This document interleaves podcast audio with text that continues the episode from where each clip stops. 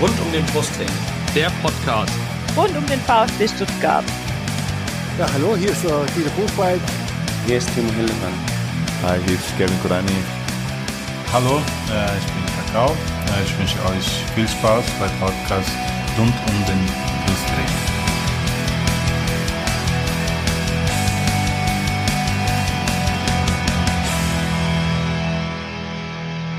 Herzlich willkommen zum Podcast rund um den Brustring. Mein Name ist Lennart. Mein Name ist Jenny. Mein Name ist Yannick. Und dies ist Folge 49 unseres Podcasts, die erste während der laufenden Rückrunde. Wir haben auch heute wieder einen Gast dabei, das ist diesmal Gerhard Pfisterer, Redakteur bei Stuttgarter Zeitung und Stuttgarter Nachrichten. Hallo Gerhard. Hi und äh, gleich mal vorweg, ihr dürft mich auch gerne GG nennen, einfach der Einfachheit halber. Ähm, so bin ich auch auf Twitter unterwegs, wie der eine oder andere sicher schon gesehen hat. Äh, ist mein Spitzname, so nennen mich die meisten. Also äh, dürft ihr ruhig auch so machen. Sehr schön. Ja, ich habe auch schon gehört, dass du bei den Kollegen von Mein VfB, bei denen warst du ja in der letzten Folge zu Gast, die haben dich auch wahrscheinlich, weil sie dich an der Arbeit auch täglich so nennen, auch die ganze Zeit GG genannt. Äh, es war ist für mich noch ein bisschen äh, gewöhnungsbedürftig, aber äh, wir werden es heute gerne so durchziehen, ist auch ein bisschen kürzerer als Gerhard. Äh, genau, du bist auch bei Twitter zu finden. Sag nochmal gerade unter welchem Twitter-Handle? Oh, äh, ich glaube GG Pfisterer, äh, G unterstrich Pfisterer. Also ich bin da noch nicht so ganz firm, aber das müsste hinkommen. Sehr gut. Dann schauen wir mal, wie wir die Folge heute aufbauen. Äh, erstmal werden wir den GG vorstellen. Äh, ihr habt sicherlich mitunter schon einiges von ihm gelesen äh, auf Stuttgarter Zeitung, Stuttgarter Nachrichten. Wir wollen noch mal ein bisschen hören, wie er überhaupt dazu gekommen ist, über den VfB zu berichten. Dann äh, reden wir diesmal nicht zuerst über die Spiele, sondern zuerst über die Winterpause, äh, über das Trainingslager in La Manga in Spanien und die drei Transfers, die es in der Winterpause ähm, vonstatten gegangen sind. GG, du warst ja auch in La Manga dabei, wenn ich das richtig gesehen habe, ne, mit dem Philipp. Genau, richtig. Ja, wir waren da ähm, von 2. bis 12. Januar, sind schon kurz vor der Mannschaft angekommen gewesen und äh, ja, kann ich sicher mal die Eindrücke dann vermitteln, dem, also wenn es drum geht dann. Genau. Interessiert uns auf jeden Fall, weil wir waren alle nicht äh, in La Manga. ähm, dann geht's noch um das erste Rückrundenspiel, das am Samstag gespielt wurde, das ist die 2 zu 3 Heimniederlage gegen Mainz. Und dann reden wir so ein bisschen über die aktuelle Situation des VfB jetzt nach diesem ersten vergeigten Rückrundenspiel. Und schließlich reden wir noch über ein paar weitere Themen rund um den Brustring, wie ihr das von uns gewohnt seid. Und jetzt fangen wir erstmal an, äh, den GG vorzustellen. Ja, GG, erzähl doch mal, wie bist du Journalist geworden und wie bist du zur Stuttgarter Zeitung Stuttgarter Nachrichten gekommen? Als Journalist bin ich mittlerweile schon ziemlich lange, bin jetzt 37 Jahre alt. Mit 18, das war 1999, habe ich mal äh, mit einem Praktikum angefangen. Bei der Fellbacher Zeitung war das. Also ich komme aus Fellbach-Schmieden und das war einfach so die Heimatzeitung. Hab da äh, habe mich einfach dafür immer schon für Sport interessiert und habe dann mal geschaut, was man so in die Richtung machen kann. Bin dann eben noch vor dem Abitur da mal eingestiegen und dann wurde ich gefragt, ob ich denn nicht gleich dabei bleiben will. Als freier Mitarbeiter habe ich habe auch während meinem Studium, ich habe dann ähm, Anglistik, Amerikanistik sowie Germanistik an der Uni Stuttgart studiert und während der Zeit schon immer fleißig weitergearbeitet in Fellbach. Äh, bin dann dort irgendwann fest eingestiegen äh, nach dem Studium, dann irgendwann zur Stuttgarter Zeitung gekommen, das muss so Ende der Nullerjahre gewesen sein, war dann dort auch fester freier Mitarbeiter, wie sich das nennt. Und seit, ich glaube, dieses Jahr im Frühjahr werden es drei Jahre, bin ich bei der SCZN als Redakteur im Sportressort. Also habe eigentlich auch noch nie was anderes gemacht, als über Sport zu berichten. Es war einfach immer schon so mein Fable. Ähm, bin da jetzt drei Jahre dabei, war davon die ersten zweieinhalb Jahre mehr so im Hintergrund tätig als Blattmacher, habe da, hab daneben so meine American Sports Geschichten geschrieben, was auch so ein, so ein kleines ähm, Hobby, äh, würde ich mal sagen, von mir ist. Und äh, wurde dann eben gefragt, ob ich nicht ins VfB-Team wechseln möchte. Und da bin ich jetzt seit November fest mit dabei. Cool. V äh, American Sports, was, was waren da so deine Schwerpunkte oder sind da so deine, deine Interessen? Ähm, also das einfach die vier großen amerikanischen Ligen, mhm. angefangen von NFL, Football, dann die NBA Basketball, äh, die MLB, die, also Baseball und auch NHL. Das waren so die Sachen, mit denen ich mich beschäftigt habe. Oder dann auch hier vor Ort äh, gibt's ja im Football die Stuttgart Scorpions mhm. und äh, die Stuttgart Reds im Baseball. Ähm, die habe ich dann auch so ähm, phasenweise betreut. Aber ja, schon mit dem Augenmerk auch auf Amerika, wo das Ganze natürlich eine ganz andere Nummer ist. Hm, ja, klar. Ja, das haben wir gerade schon im Vorgespräch uns so ein bisschen unterhalten äh, und da hat so eine ziemlich gute Idee, äh, die wir in diesem Teil schon mal, äh, die wir in diesem Teil schon mal sprechen können. Äh, was war denn dein Vorschlag, den du uns eben gemacht hast? Ach, ja, genau. äh, das hätte ich eigentlich gleich mal einwerfen können. Genau. Ähm, äh, so genauso wie es euch interessiert, wer ich denn bin, würde ich mich auch mal interessieren, ähm, wer ihr denn seid. Äh, die ihr euch hier mit dem Podcast beschäftigt. Und äh, da geht es wahrscheinlich dem einen oder anderen so. Ist ja nicht jeder schon bei Folge 1 eingestiegen, sondern vielleicht gibt es auch heute bei Folge 49 nochmal ein paar neue Einsteiger. Also das fände ich einfach mal interessant, wenn ihr genauso wie ich auch mal noch ein paar Worte über euch verlieren könntet. Mhm, okay. Soll ich anfangen? Ja, gerne. Äh, also ich bin die Jenny, bin 28 Jahre alt und also noch 28. Ich habe diese Woche noch Geburtstag. Ähm, und äh, komme aus, komm aus der Nähe von, äh, von Heilbronn und mh, mm, ja, bin jetzt seit zwei Jahren, habe ich eine Dauerkarte vor, habe ich eigentlich, nee, länger. Drei, vier Jahre, vier Jahre, ja. Also es kommt mir immer äh, kürzer vor, weil es äh, ja so schnell vorbeigeht, aber ja.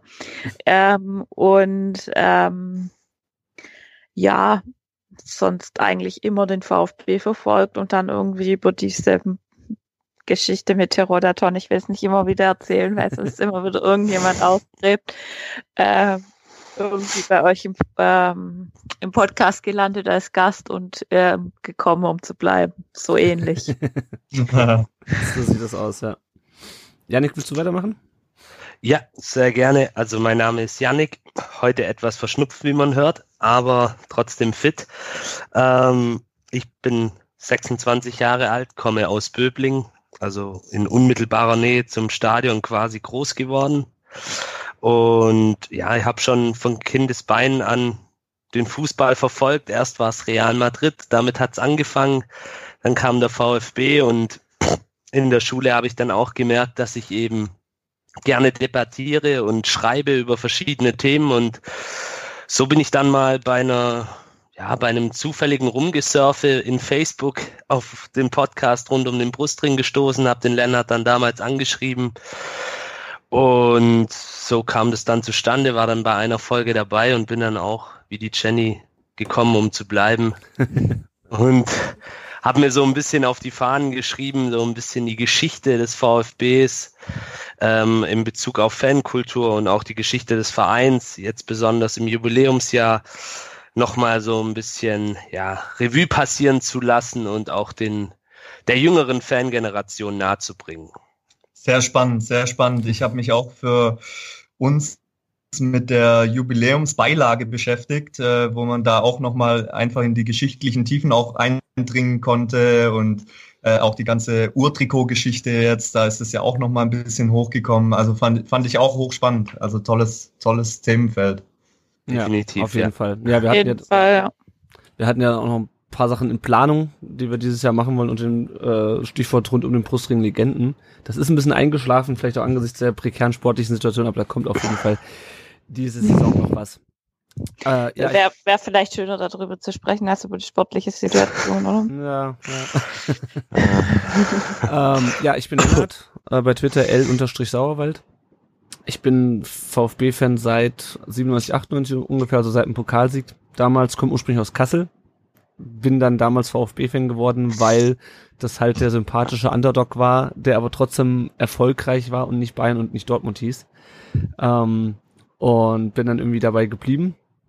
Äh, wohne mittlerweile in Darmstadt, also bin ein bisschen näher an Stuttgart rangerückt und habe äh, 2015 irgendwann gedacht, also es gab da schon einen Vertikalpass beispielsweise, habe irgendwann gedacht, du würdest eigentlich auch mal deine Gedanken, die du schon seit 20 Jahren quasi über den VfB machst, äh, niederschreiben und mit anderen teilen und habe den Blog äh, angefangen und wenig später dann mit dem äh, Tom, der heute leider nicht dabei ist, äh, auch den Podcast Und ja, ich bin äh, auch immer noch da.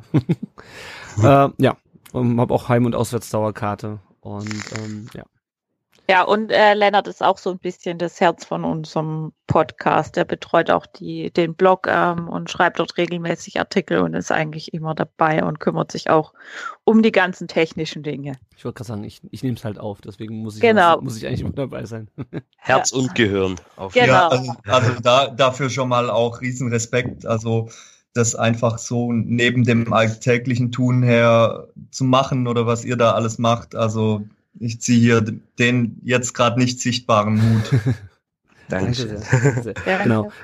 Gibt natürlich, möchte ich nicht vergessen äh, zu erwähnen, den Tom, wie gesagt, äh, der äh, heute nicht dabei ist, und der Erik, der auch immer mal wieder bei Folgen dabei ist und äh, auch vor allem uns auch technisch viel im Hintergrund hilft.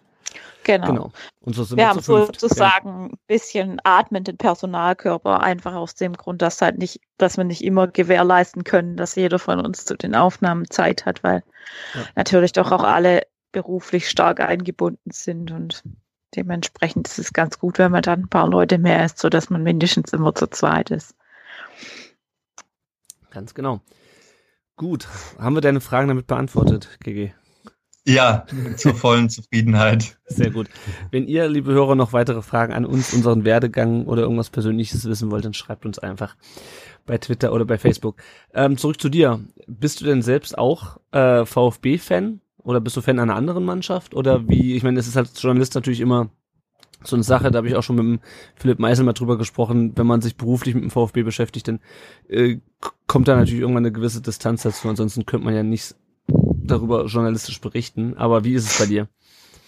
Also sagen wir so, ich bin in der St. Anna Klinik in Bad Cannstatt geboren. Das ist äh, Luftlinie vielleicht zwei Kilometer vom Stadion weg. Ähm, ich wohne vielleicht Luftlinie fünf Kilometer da weg, immer schon. Ja, das heißt, der, der begleitet mich eigentlich schon eben lang. Da kommt man nicht vorbei.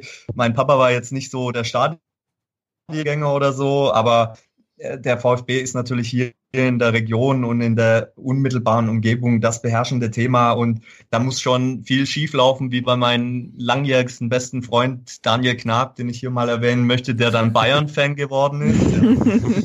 ähm, das, das ist mir bis heute unbegreiflich. Ich, ich würde mich jetzt aber, ich war sicher nie jetzt der Hardcore ähm, VfB-Fan, eher so ein Sympathisant immer, ja. Das, also ich, ich bin jetzt niemand, dem es dann ultra schlecht geht, wenn der VfB verliert oder ultra gut, wenn der VfB gewinnt. Ähm, aber ich bin jemand, der einfach immer schon die Wirkung des VfB und was der für eine Strahlkraft hier, hier hat, das hat mich schon immer irgendwie fasziniert. Ja, man kann ja so sagen, man kann ja die Hoffnung haben, dass wenn der VfB gut spielt, äh, dann vielleicht die Jungs beim Daimler die Autos noch ein bisschen besser zusammenschrauben und hoffen, dass, wenn er schlecht spielt, dass sie trotzdem ihren Job ganz ordentlich vollbringen. Ne? Mhm. Gut, ähm, du hast gerade schon gesagt, du bist ähm, jetzt vor kurzem erst sozusagen in das, in das VfB oder noch von nicht allzu langer Zeit in das VfB-Team gerückt. Wie ist denn da so die Aufgabenteilung bei uns? Hast du inhaltliche Schwerpunkte? Du hast gerade schon gesagt, dass du dich ein bisschen mit der ähm, mit der Jubiläumssaison oder mit der Jubiläumsbeigabe äh, oder Beilage beschäftigt hattest. Äh, Genau. Gibt es bei euch so Schwerpunkte oder seid ihr alle Allrounder, die sozusagen, wo jeder mal alles machen muss? Also im Prinzip sind wir Allrounder, wo jeder alles machen muss oder zumindest können sollte. Natürlich ergeben sich da dann aus der, aus aus der Arbeit raus schon so ein bisschen gewisse Schwerpunkte, dass einer mehr da oder mehr dort auch den Fokus mal drauflegt ähm, oder sich da oder dort vielleicht ein bisschen mehr spezialisiert, ist bei mir jetzt im Speziellen noch nicht so der Fall. Ich kann sagen, das Thema Nachwuchsarbeit interessiert mich sehr. Ähm, da habe ich jetzt sicher auch schon äh, nach dem Einstieg beim das VfB-Team ein bisschen besondereres Auge mit drauf gehabt. Aber an sich bin ich da auch ein Allrounder. Ich muss mich da sozusagen auch noch ein bisschen freischwimmen und, und da ja äh, gucken, wo dann vielleicht auch meine künftigen Schwerpunkte sind. Aber ähm, ja, so kann man das vielleicht zusammenfassen. Mhm, mhm. Gut. Ah ja, wir haben noch ein paar Fragen bekommen. Wir haben diesmal sehr viele Hörerfragen bekommen, was wahrscheinlich daran lag, dass Winterpause war und euch allen so viele Fragen auf, den, auf der Seele gebrannt haben. Ähm, drei Fragen ähm, beschäftigen sich vor allem mit dir und deiner Arbeit, GG. Ich würde es einfach mal vorlesen. Ähm, der Ed Jörg-K fragt, äh, wie viel Prozent Informationen dürfen Zeitungsleute veröffentlichen? Schränkt es nicht zu sehr ein, etwas nicht weitergeben zu können? Ähm, soll ich dir erstmal einfach erstmal gerade alle drei vorlesen und äh, ja, les doch, mal, les doch mal die Fragen vor und dann dann kann genau. ich vielleicht darauf antworten. Genau, du hast ja die Fragen auch schon gesehen. Äh, der Ed Series 1893 äh, bei Twitter fragt, warum werden die Kernthemen wie mangelnde Kaderplanung, Schrägstrich Fehleinkäufe, äh, Entlassung Schindelmeiser, Einstellung Verlängerung Korkut, äh, alte Spielerachse, verkrustete Hierarchien, fehlendes Leistung, Leistungsprinzip nicht thematisiert. Und der Ed Danny Dan 1893, äh, das ist das ein längerer Tweet, das sind zwei Tweets hintereinander sozusagen, fragt, warum wird anders als überregionale Medien es tun, keine Ursachenanalyse betrieben, die Reschke und Dietrich kritischer hinterfragt?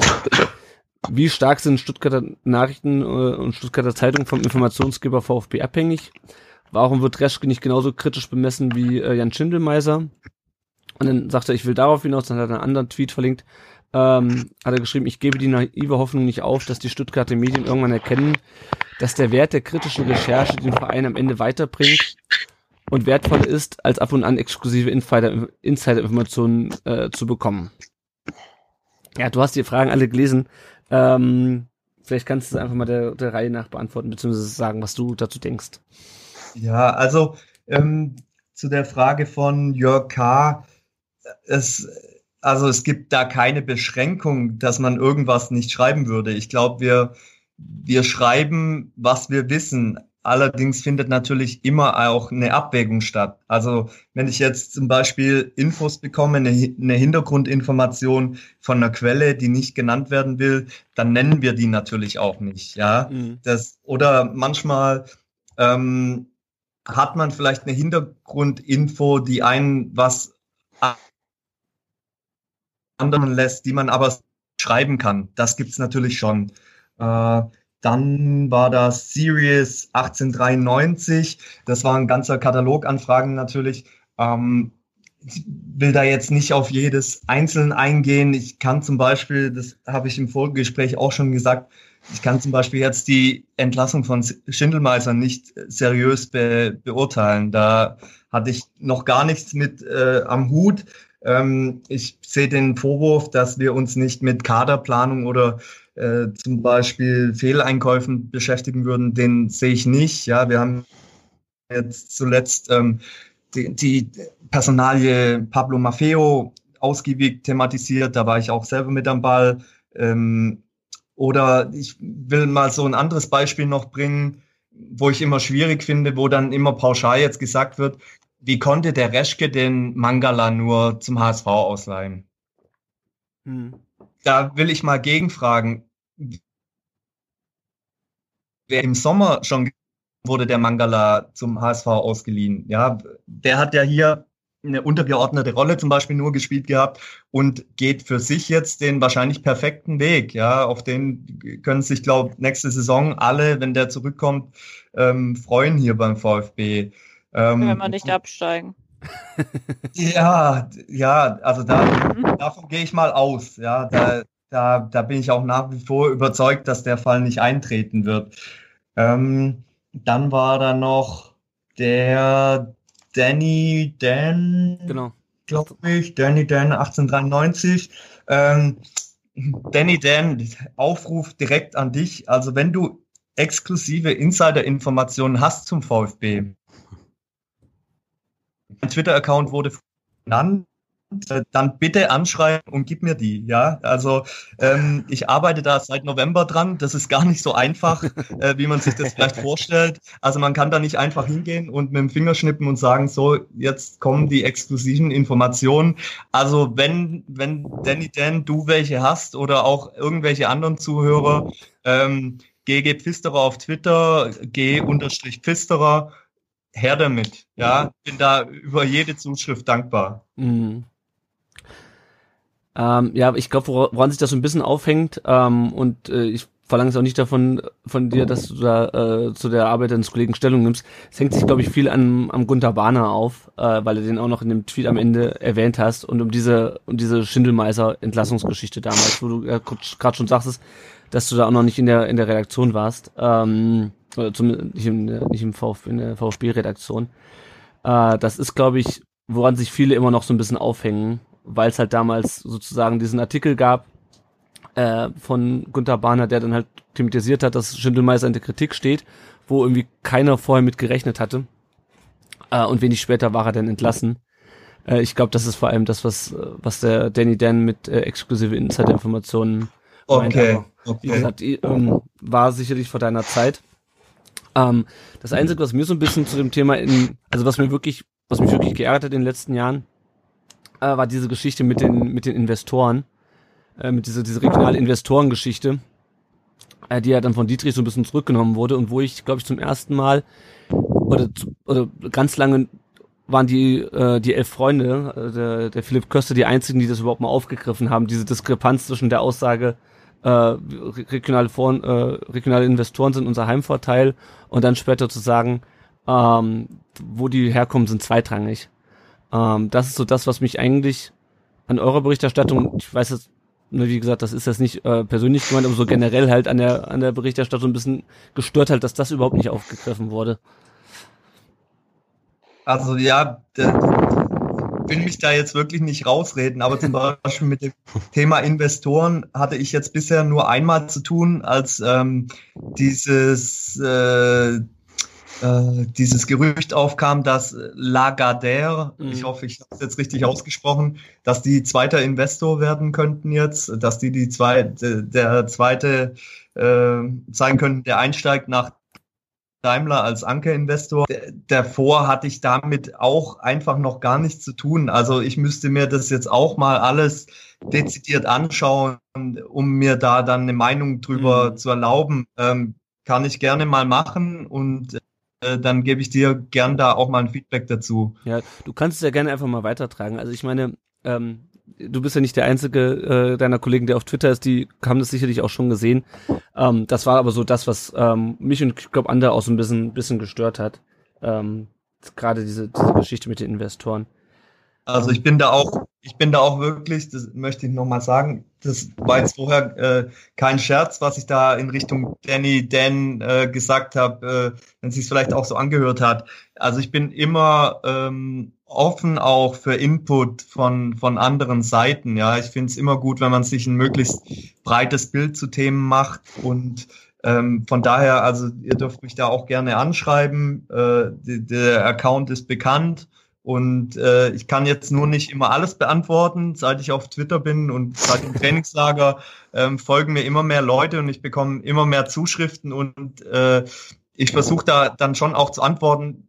Es gelingt mir nicht immer ad hoc. Ich versuche es dann zumindest nachzuarbeiten. Ja, nö, das ist ja schon mal gut. Weil, also, ähm, es gibt ja auch Journalisten auf Twitter, die, die reagieren quasi gar nicht wenn sie von Fans, und das sind wir nun mal, ähm, angeschrieben werden. Also ich finde das auch gut. Ähm, ja. Genau. Ähm, sollen wir das Thema dann mal äh, beenden und die drei Fragen stellen? Also, oder hast du die schon gestellt? Nee, die habe ich noch nicht gestellt. Das hättest du mitbekommen. Soll ich sie stellen? Ja. Alles klar. Also, äh, nur so als Ritual haben wir immer drei Fragen, die wir jedem Gast stellen. Und ähm, das sind folgende. Und zwar, was war dein erstes VfB-Spiel im Stadion? Von wem hattest du dein erstes Trikot? Und was ist dein Platz im Stadion, wenn du nicht auf der Pressetribüne sitzt? Ja, drei gute Fragen auf die erste, die kann ich wirklich nicht beantworten. Ich war, ich war noch ein Kind, äh, Kindergarten mutmaßlich oder Anfang Grundschule. Äh, mein 13 Jahre älterer Bruder war auf alle Fälle der, mit dem ich dort war. Ich habe vorher schon mal erwähnt, mein Papa war nicht so der Stadiongänger. Also der muss auf alle Fälle schon über 18 gewesen sein. Ähm, er hat mich da mal mitgenommen. Ich habe ihn noch mal gefragt, konnte mir das auch nicht mehr beantworten. Und in meiner Erinnerung fehlt es. Ich weiß nur noch, dass, dass, dass das damals noch ziemlich sicher noch Neckarstadion hieß und noch atmosphärisch was ganz anderes war wie heute. An das kann ich mich erinnern, aber sonst geht es über meinen Kleinkinderhorizont äh, oder äh, ja, leider hinaus. Äh, das erste Trikot, das kann ich ziemlich zielsicher beantworten. Ich, ich habe nämlich in meiner äh, ganzen Zeit nur ein Trikot gehabt. Das habe ich auch bis heute. Das ist ein schwarzes Debitel-Trikot. Das okay. habe ich mal, und zwar aber ein Fehldruck. Da hat mir ein Debitel-Mitarbeiter damals äh, zukommen lassen, sozusagen. Wann, wann muss denn das gewesen sein? Also da war ich vielleicht so, also es ist ja sicher schon 20 Jahre jetzt bald her. Ähm, und zwar hatten die das Debitel-Trikot, also das ist ein schwarzes Trikot, roter Brustring, und die hatten das Debitel in schwarz da drauf gedruckt. und dann hat Debitel reklamiert, dass sie das weiß haben wollen, weil das von der mhm. Sichtbarkeit dann ähm, besser war. Deshalb war dieser erste Druck, der in schwarz passiert war, sozusagen war dahin und äh, aus dem Bestand habe ich da eins ähm, ab, abgegriffen dann sozusagen. Also quasi ein äh, richtiges Sonderexemplar. und äh, dann war noch der Platz im Stadion. Also natürlich in der Regel auf der Pressetribüne. Wenn ich nicht auf der Tre Pressetribüne bin, dann war ich zuletzt tatsächlich ein oder anderes Mal so Haupttribüne Seite mhm. und einmal haltet euch fest im Auswärtsblock. Ai, ai, ai, äh, ja, da hatte mein Bayern-Fan-Kumpel äh, Karten besorgt und hat mich dann da überredet und dann bin ich tatsächlich mal mit und stand im Auswärts-Fanblock, was auch äh, sehr kurios war, aber äh, ich sag mal, muss man auch mal erlebt haben. Ja, genau. Es, es und du hast ja, es offensichtlich überlebt. Ich habe es überlebt, ja. Ich habe mich nicht zu erkennen gegeben. Da gibt es auch dieses Video von Conor Sullivan, der beim gegen das KS, beim KSC-Spiel im Auswärtsblock gelandet ja, ist. Ja, genau, dem einen. Der, der dürfte, GG, der dürfte dir ja auch bekannt sein, wahrscheinlich, wenn du es so bist. Der ist mir hinlänglich bekannt, genau. Ja. Mit dem äh, habe ich dann damals auch eine Geschichte gemacht oder zwei oder so sogar. Also das war schon, das war schon äh, super Video. Video auch, muss ich sagen. Ja, also absolut, super, super, super Einblick. Also so wie, wie im Spiel gegen KSC ging es bei mir damals nicht ab. Das war eher sehr ruhig und gesittet, muss ich sagen. Ja, ja gut, es waren auch Bayern-Fans. ja, der ist, aber, der ist aber auch sehr unbedarfter damals da reingegangen. Also äh.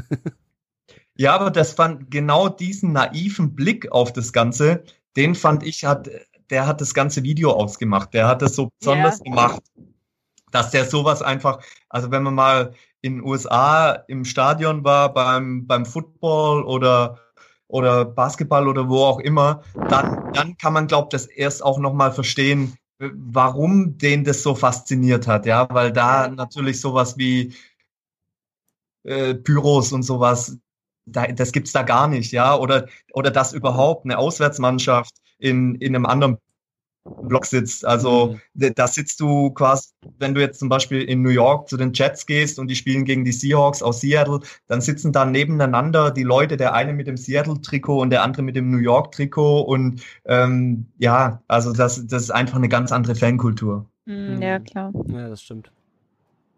Aber ich will jetzt auch nicht abschweifen. Okay. ja, war jetzt gerade nur so ein Gedanke von mir. Das ist, äh, das ist irgendwie eindrücklich bei mir hängen geblieben, das Video. ja, auf jeden Fall. Äh, wenn wir von Eindrücken reden, dann gucken wir doch gleich mal aufs Trainingslager und die Transfers. Ähm, Gigi, du warst ja dabei im Trainingslager. Was waren denn so deine Eindrücke mal so grob zusammengefasst in der Kurzversion für uns? Okay, also Kurzversion. Also war ja für mich auch das erste Trainingslager mit dem VfB, von daher habe ich jetzt keine Vergleichswerte, um das in Vergleich mit anderen Trainingslagern zu setzen. Also mein Eindruck dort war, ähm, war ein guter Eindruck, äh, wie alle dort äh, eigentlich einen guten Eindruck gewonnen haben von dem Trainingslager.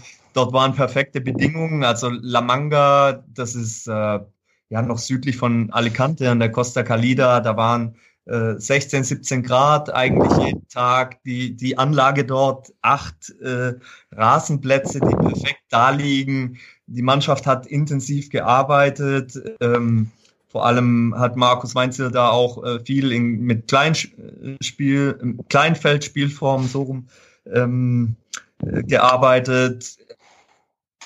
Hat viel Pressing einstudieren lassen. Also was mir hängen geblieben ist, ist immer wieder sein eindrückliches Druck, Druck, Druck und äh, mhm. zupacken. Und also der war da mit, mit Feuereifer am, am Start, das muss man wirklich sagen. Auch auf das, ähm, das Aufbauspiel hat er da sehr, sehr viel Wert gelegt. Das hat er auch immer selbst gecoacht mit einer, mit einer Viererkette und einer Doppelsechs mit Aogo und Gentner davor lief das meistens ab. Und ähm, was sich dort eben auch schon angedeutet hatte, ähm, war die ganze Rechtsverteidiger-Thematik. Aber mhm. da wollte ich, glaube später noch drauf eingehen. Genau, ja. Da können wir dann, wenn es ums, ums Spiel geht, ähm, drauf eingehen. Äh, der VfB hat ja auch zwei Testspiele äh, absolviert im, im Trainingslager. Einmal ein 2 zu 3 gegen Utrecht äh, und ein 2-2 gegen Brügge äh, lässt sich aus diesen Testspielen, also wie gesagt, auf die Rechtsverteidiger-Diskussion kommen wir gleich noch, aber abgesehen davon, äh, ließ sich daraus irgendwas ableiten oder irgendwas sehen, vielleicht dann auch schon im Blick, Hinblick auf Mainz? Ähm. Ja, also absolut. Ähm, also man hat da, man hat schon im Trainingslager in den, in den Trainingseinheiten gesehen und dann eben auch in den Testspielen ähm, war sofort der Alexander Esswein gesetzt, der Wiederzugang von Hertha BSC. Äh, und auch wenn man insgesamt nochmal das Spiel gegen Cercle Brücke anschaut, da ist im Prinzip die gleiche Startelf aufgelaufen, im, auch im 4-1-4-1-System, so wie der VfB jetzt am Samstag gegen Mainz 05 begonnen hat. Die einzige Ausnahme war dann noch der Steven Zuber, der hat ja im Trainingslager gefehlt, wegen dieser äh, kleinen Kapselverletzung, die er sich noch ganz am Ende seiner Hoffenheimer Zeit zugezogen hatte. Und ja, ansonsten da was eigentlich dort der Fall war, war, dass die Mannschaft defensiv ganz gut, gut gestanden ist. Also zumindest immer dann, ähm, bis halt der Weinziel durchgewechselt hat. Mhm. mhm. Und das, ja, da, das war eigentlich so das, was am meisten hängen geblieben ist, würde ich mal sagen. Mhm. Also offensichtlich was weniger, oder? Weil das war ja vor allem, also das ist ja das, wonach wir uns alle gesehnt haben, dass die Mannschaft irgendwie ein Offensivkonzept äh, findet. Nun ist natürlich Brügge und Utrecht auch nicht äh, Mainz unbedingt, aber äh, hast du da schon irgendwas gesehen, wo du sagst, dass. das Gut, man, man darf jetzt, man darf der, der FC Utrecht, die sind immerhin Vierter in Holland. Das, das kann man nicht ganz unterschätzen, ja, aber da, das war so ein Spiel so, das kannst du fast Muster ohne Wert nennen. Ja, mhm. da, da haben beide Mannschaften nach 45 Minuten, da stand es, glaube ich, 0-0, wenn ich es recht in Erinnerung habe, haben durchgewechselt und dann war das ein komplett anderes Spiel. Also davor war es ein sehr auch taktisch geprägtes Spiel, ähm, wo der VfB dann durchaus in der ersten Hälfte, jetzt muss ich noch mal genau nachdenken, doch, die hatten dann schon das Spiel auch in den Griff bekommen. Ja, das, mhm. das haben auch versucht, da in die Offensive zu kommen, hatten, glaubt, dann auch die Chance in Führung zu gehen. Ähm, und nach der, nach der Halbzeit haben beide Trainer komplett durchgewechselt und dann war das mehr so ein munteres Scheibenschießen auf einmal. Das ist, das ist eben so eine Kuriosität, wie dann manchmal so ein Testspiel eben. Und ähm, gegen Cercle Brücke, ähm, da hätte der VfB eigentlich das Spiel gewinnen müssen, für sich entscheiden müssen, hat dann ganz spät da noch einen, einen herrlichen Freistoß Gegentreffer bekommen. Aber ja, ich finde immer generell, man darf so Testspiele nicht überbewerten. Wenn man mal in die Sommervorbereitungen zurückschaut, mhm. da hat der VfB äh, keine Niederlage einstecken müssen und dann ging der Hinrundenstart ja sowas von daneben. Also der, so viel zur Aussagekraft von Testspielen. Ja, Oder wenn man noch weiter zurückblickt, ähm, erinnert man sich noch an das Phänomenale, war das glaube ich 4 zu 2 am Ende mhm. gegen Manchester City in, in, unter Alexander Zorniger und das ja. quasi äh, wo, wo der VfB quasi Hurra-Fußball gespielt hat und dann äh, in der Saison darauf abgestiegen ist. Also genau. von daher Vorbereitungsspiele gut und schön, kann man experimentieren. Ich glaube, das, das haben die Stuttgarter auch gemacht. Mhm. Äh, aber viel mehr, finde ich, kann man da, oder ein bisschen was kann man natürlich immer ablesen. Ich sage ja, was jetzt auch Startelf angeht oder was, was auch so die Positionskämpfe angeht. Aber ansonsten will ich das immer nicht so sehr überbewerten. Mhm. Es gab ja jetzt auch äh, die ein oder andere disziplinarische Maßnahme. Ähm, alle mitbekommen haben wir das ja mit Anastasios Donis als erstes. Und ähm, nachgeschoben kamen ja dann auch noch die Infos mit Sosa und Maffeo. Ich meine, was ist da los? Weil Donis war jetzt auch nicht zum ersten Mal auffällig. Das gab es ja schon mal gleich zu Beginn, wo er da irgendwie nach Griechenland zurückgeflogen ist und dann am falschen Flughafen gelandet ist und äh, abgeholt werden musste. Ähm, aber was, was ist mit, also Sosa und Maffeo kann ich mir irgendwie so, so schwer erklären, weil die ja auch noch relativ neu sind und junge Spieler und ähm, was war da oder, oder wie hast du das auch empfunden, GG? Du warst ja dann also, auch vor Ort.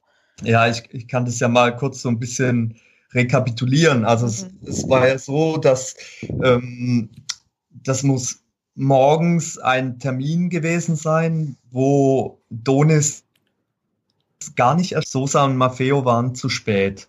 Mhm. Und dann war es eben in der Folge so, dass der Markus Wein bei der Einheit vor dem Utrecht-Spiel mhm. war das, hat er den Donis schon nach Hause geschickt und hat den Sosa und den Maffeo individuell trainieren lassen. Mhm. Nun muss man wissen, da trainieren in dem Trainingslager haben jeden Tag unterschiedliche Spieler mal wieder individuell trainiert, aus Gründen der Belastungssteuerung mhm. oder weil sie sich ein kleines Zipperlein zugezogen hatten.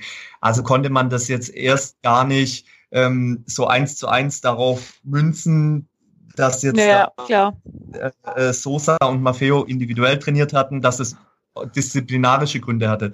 Nur nachdem ähm, Donis nicht, nicht in dem Testspiel berufen, haben wir ihn natürlich danach, äh, haben wir den Trainer natürlich danach gefragt, was da los war. Und dann hat er gesagt, ja, ja, also das war eine disziplinarische Maßnahme. Termine sind eben da, ähm, um eingehalten zu werden. Also das war, glaube ich, dann, und dann in, im Nachgang kam dann eben irgendwann äh, durch, ja, dass, dass eben da dann auch noch Maffeo und äh, Sosa sich ein bisschen was zu Schulden gekommen äh, hat. Wobei der Sosa jetzt zum Beispiel als einer gilt, der eigentlich immer pünktlich ist. Ja, bei dem ist es wohl eher so ein bisschen als Ausrutscher zu werten. Und generell die Maßnahme, dass dann auch der Donis ist ja dann am nächsten Tag durfte der nochmal Runden drehen bei der ersten Einheit nach dem Utrecht-Spiel.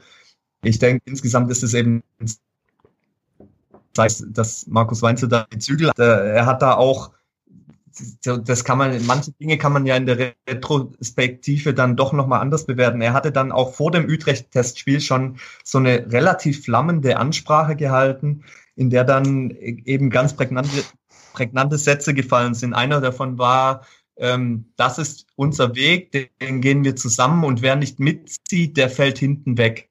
Mhm. Ja, das, das natürlich im Nachklang war das ganz klar äh, in Richtung Donis gerichtet oder auch in Richtung der beiden anderen. Also wer hier nicht äh, sich an die Regeln, die wir gemeinsam vereinbart haben als Mannschaft, ja, und das, das gilt ja, solche Regeln gelten ja nicht nur für eine Bundesligamannschaft, das gilt ja in der Bezirksliga oder in der Landesliga oder in der Oberliga genauso, ja. Es gibt halt gewisse verbindliche Regeln und die hast du einzuhalten und wer das nicht macht, bekommt halt ein Problem. Und das war, glaube ich, die Ansage, die Markus Weinzel da auch einfach ganz klar mit der Maßnahme gemacht hat. Mhm. Aber umso erstaunlicher finde ich jetzt eigentlich, so wie du das jetzt darstellst, war da ja eigentlich schon ein gewissen, gewisser Druck dahinter und die haben auch ordentlich trainiert. Das war jetzt auch so von äh, sehr weit weg her mein Eindruck.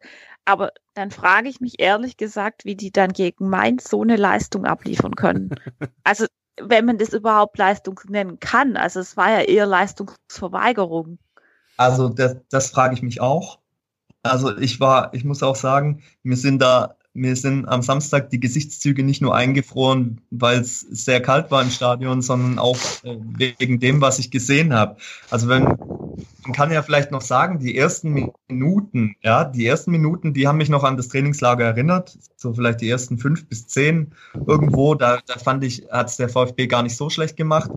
Aber was danach passiert ist, also ich, ich war wirklich, ich war auch fassungslos, muss ich sagen. Ich, also ich war sehr erstaunt, weil ich wirklich mit einem mit einer Zuversicht da auch reingegangen bin und ich war eigentlich überzeugt, dass die Mainz irgendwie schlagen, ja. Mhm. Also das, das, das war schon war schon sehr ernüchternd, wie ich fand, oder bis sogar erschreckend aufgetreten ist äh, in, mhm. insgesamt, wenn man mal sagen will, die ersten 80 Minuten, ja. Mhm. ja. Oder ja, wie, wie, habt ihr, wie habt ihr es erlebt? Die erste Halbzeit war furchtbar, das war katastrophal und also ich bin dann auch tatsächlich, mir war es so kalt, dass wir dann nach dem 3-0, wir haben schon gesagt, wenn es 3-0 steht, gehen wir und das haben wir dann auch noch getan. Die U11 war auch proppe voll ohne Ende, also es war schon fast wie nach Spielende. Ähm, die Leute sind in Strömen aus dem Stadion, auch aus der Kurve raus. Ich bin fast nicht mehr aus, also es war wirklich wie nach Spielende. Und ähm, wir haben dann quasi in der Bahn mehr oder minder mitgekriegt, wie sie noch zwei Tore gemacht haben, aber irgendwie war das dann auch so ein bisschen, ja gut, äh, jetzt haben sie halt ein Alibi, ne, weil sie haben sich ja dann doch noch äh, Mühe gegeben. Äh, ich, ich erkenne seit Wochen kein Konzept hinter dem, was sie da machen. Ich, ich eigentlich äh, seit der Korkut-Entlassung, beziehungsweise vor der Korkut-Entlassung, dann quasi vor der Entlassung von Hannes Wolf. Ich, ich kann auch, was ich auch bis heute nicht verstehen kann, das habe ich, glaube ich, schon in der ersten Folge zur, ähm, äh, zur neuen Saison gesagt. Ich kann nicht verstehen, was mit der Abwehr passiert. Das sind keine anderen Personen und die spielen als äh, als wären es Pappkameraden, also als hätten sie diese, die haben doch da mal irgendwie im Trainingslager dieses Bild gepostet von diesen orangenen Männchen. Mhm. Ähm, das sind unsere Neuzugänge. Also so habe ich gerade das Gefühl, die stehen in unserer Abwehr hinten drin und das sah teilweise echt so aus, wie die Offensive von Mainz durchgelaufen ist als wäre das irgendwie ein Trainingsspiel ähm, und als müsste man die Mainzer durchlaufen lassen, um die angreifen zu lassen. Also so kam es mir manchmal echt vor und es ist halt irgendwie echt traurig, dass da die Defensive so jetzt doch auf einmal wieder krankt, ob, obwohl du da dann ähm, ja äh, eigentlich ganz gut aufgestellt warst irgendwann mal. Also und äh, was mich halt auch ja. irgendwie so ein bisschen stört oder was mir halt immer wieder auffällt, ist halt, dass, dass, dass im Mittelfeld was fehlt. Also für, für mich fehlt da ganz deutlich einer, der da irgendwie ein bisschen hm, Kreativität reinbringt oder der dann die Spieleröffnung auch macht, weil die Innenverteidiger, wenn der Ball dann zurückgeht zu den Innenverteidigern, die drei oder äh, Kempf, Baumgartel und manchmal noch Castro war noch dabei, die schieben sich da den Ball hin und her. Dann versucht manchmal Askasiba noch irgendwas, der jetzt aber auch nicht der geborene Mittelfeldakrobat ist.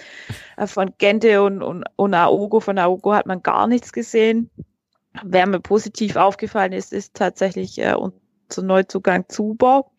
Ähm, den fand ich echt gut. Also auch die Fernschüsse, die er gemacht hat, waren nicht so zu verachten. Also es sah echt gut aus. Da kann sich, denke ich, echt was entwickeln. Äh, Alex Eswein, ich denke, ich weiß gar nicht, wie ich das beurteilen soll, weil wann hat er das letzte Mal ein Spiel auf Bundesliga-Niveau gemacht? Das ist halt auch ein gutes, wahrscheinlich länger wie ein halbes Jahr her, weil der bei Hertha ja, in der Fall. zweiten war. Und ich finde halt, das merkt man dann schon, dass da noch irgendwie ein gewisser Rückstand da ist. Glaube ich aber auch, dass es nicht das Schlechteste ist. Also ich finde jetzt nicht, dass der sich total schlecht präsentiert hat. Wer mir auch ganz gut gefallen hat, war Gonzales für die Zeit, die er gespielt hat.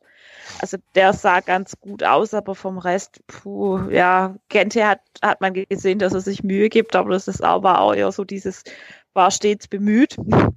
Ähm, und, und mehr halt nicht, aber wenigstens gibt er sich Mühe, ja. Und ja, aber ich, also ich bin echt erschrocken und ich weiß halt auch nicht, ob das so gut ist, dass man dann so diese Spieler weg von ihren eigentlichen Positionen einsetzt. Also Castro als Rechtsverteidiger hat er schon lange nicht mehr gespielt. Aogo und, und Gentner als Doppelsechs waren aber ziemlich unbeweglich.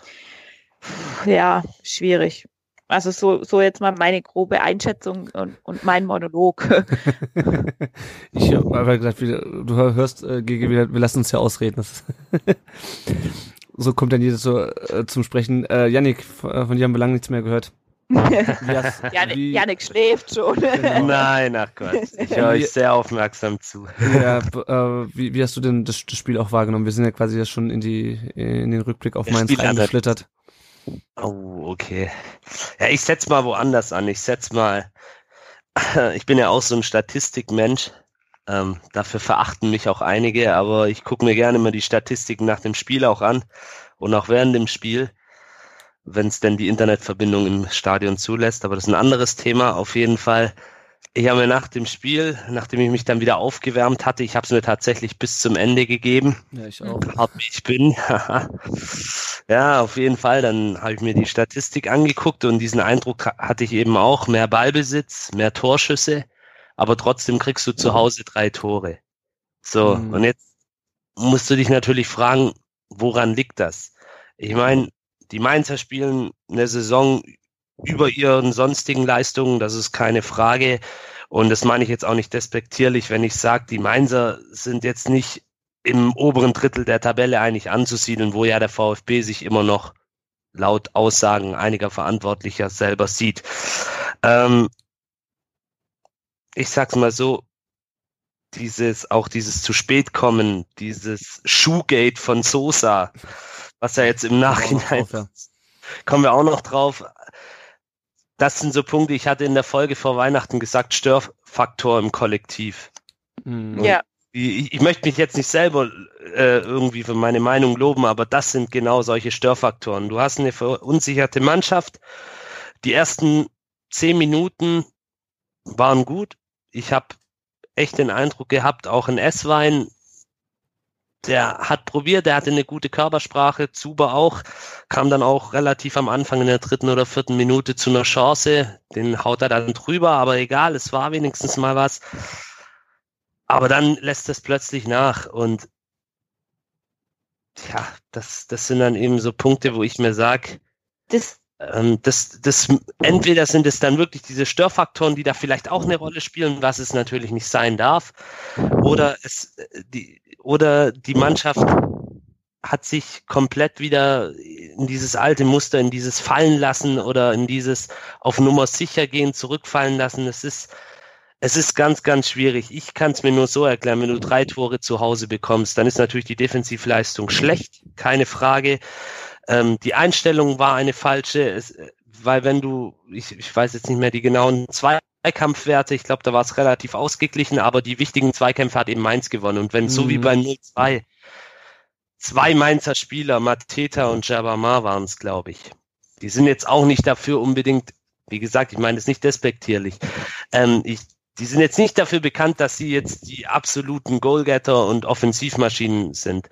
Wenn die es schaffen, sich gegen sechs VfB-Spieler durchzusetzen, sechs Stück standen dort am Strafraum, aber jeder stand falsch, dann muss ich sagen, okay, ähm, ja, ich bin, da, da muss ich mich fragen, was, was denen wirklich im Kopf vorgeht und ob wirklich außer jetzt die drei genannten, die ja jetzt ähm, aufgefallen sind, ob bei allen wirklich die Einstellung stimmt.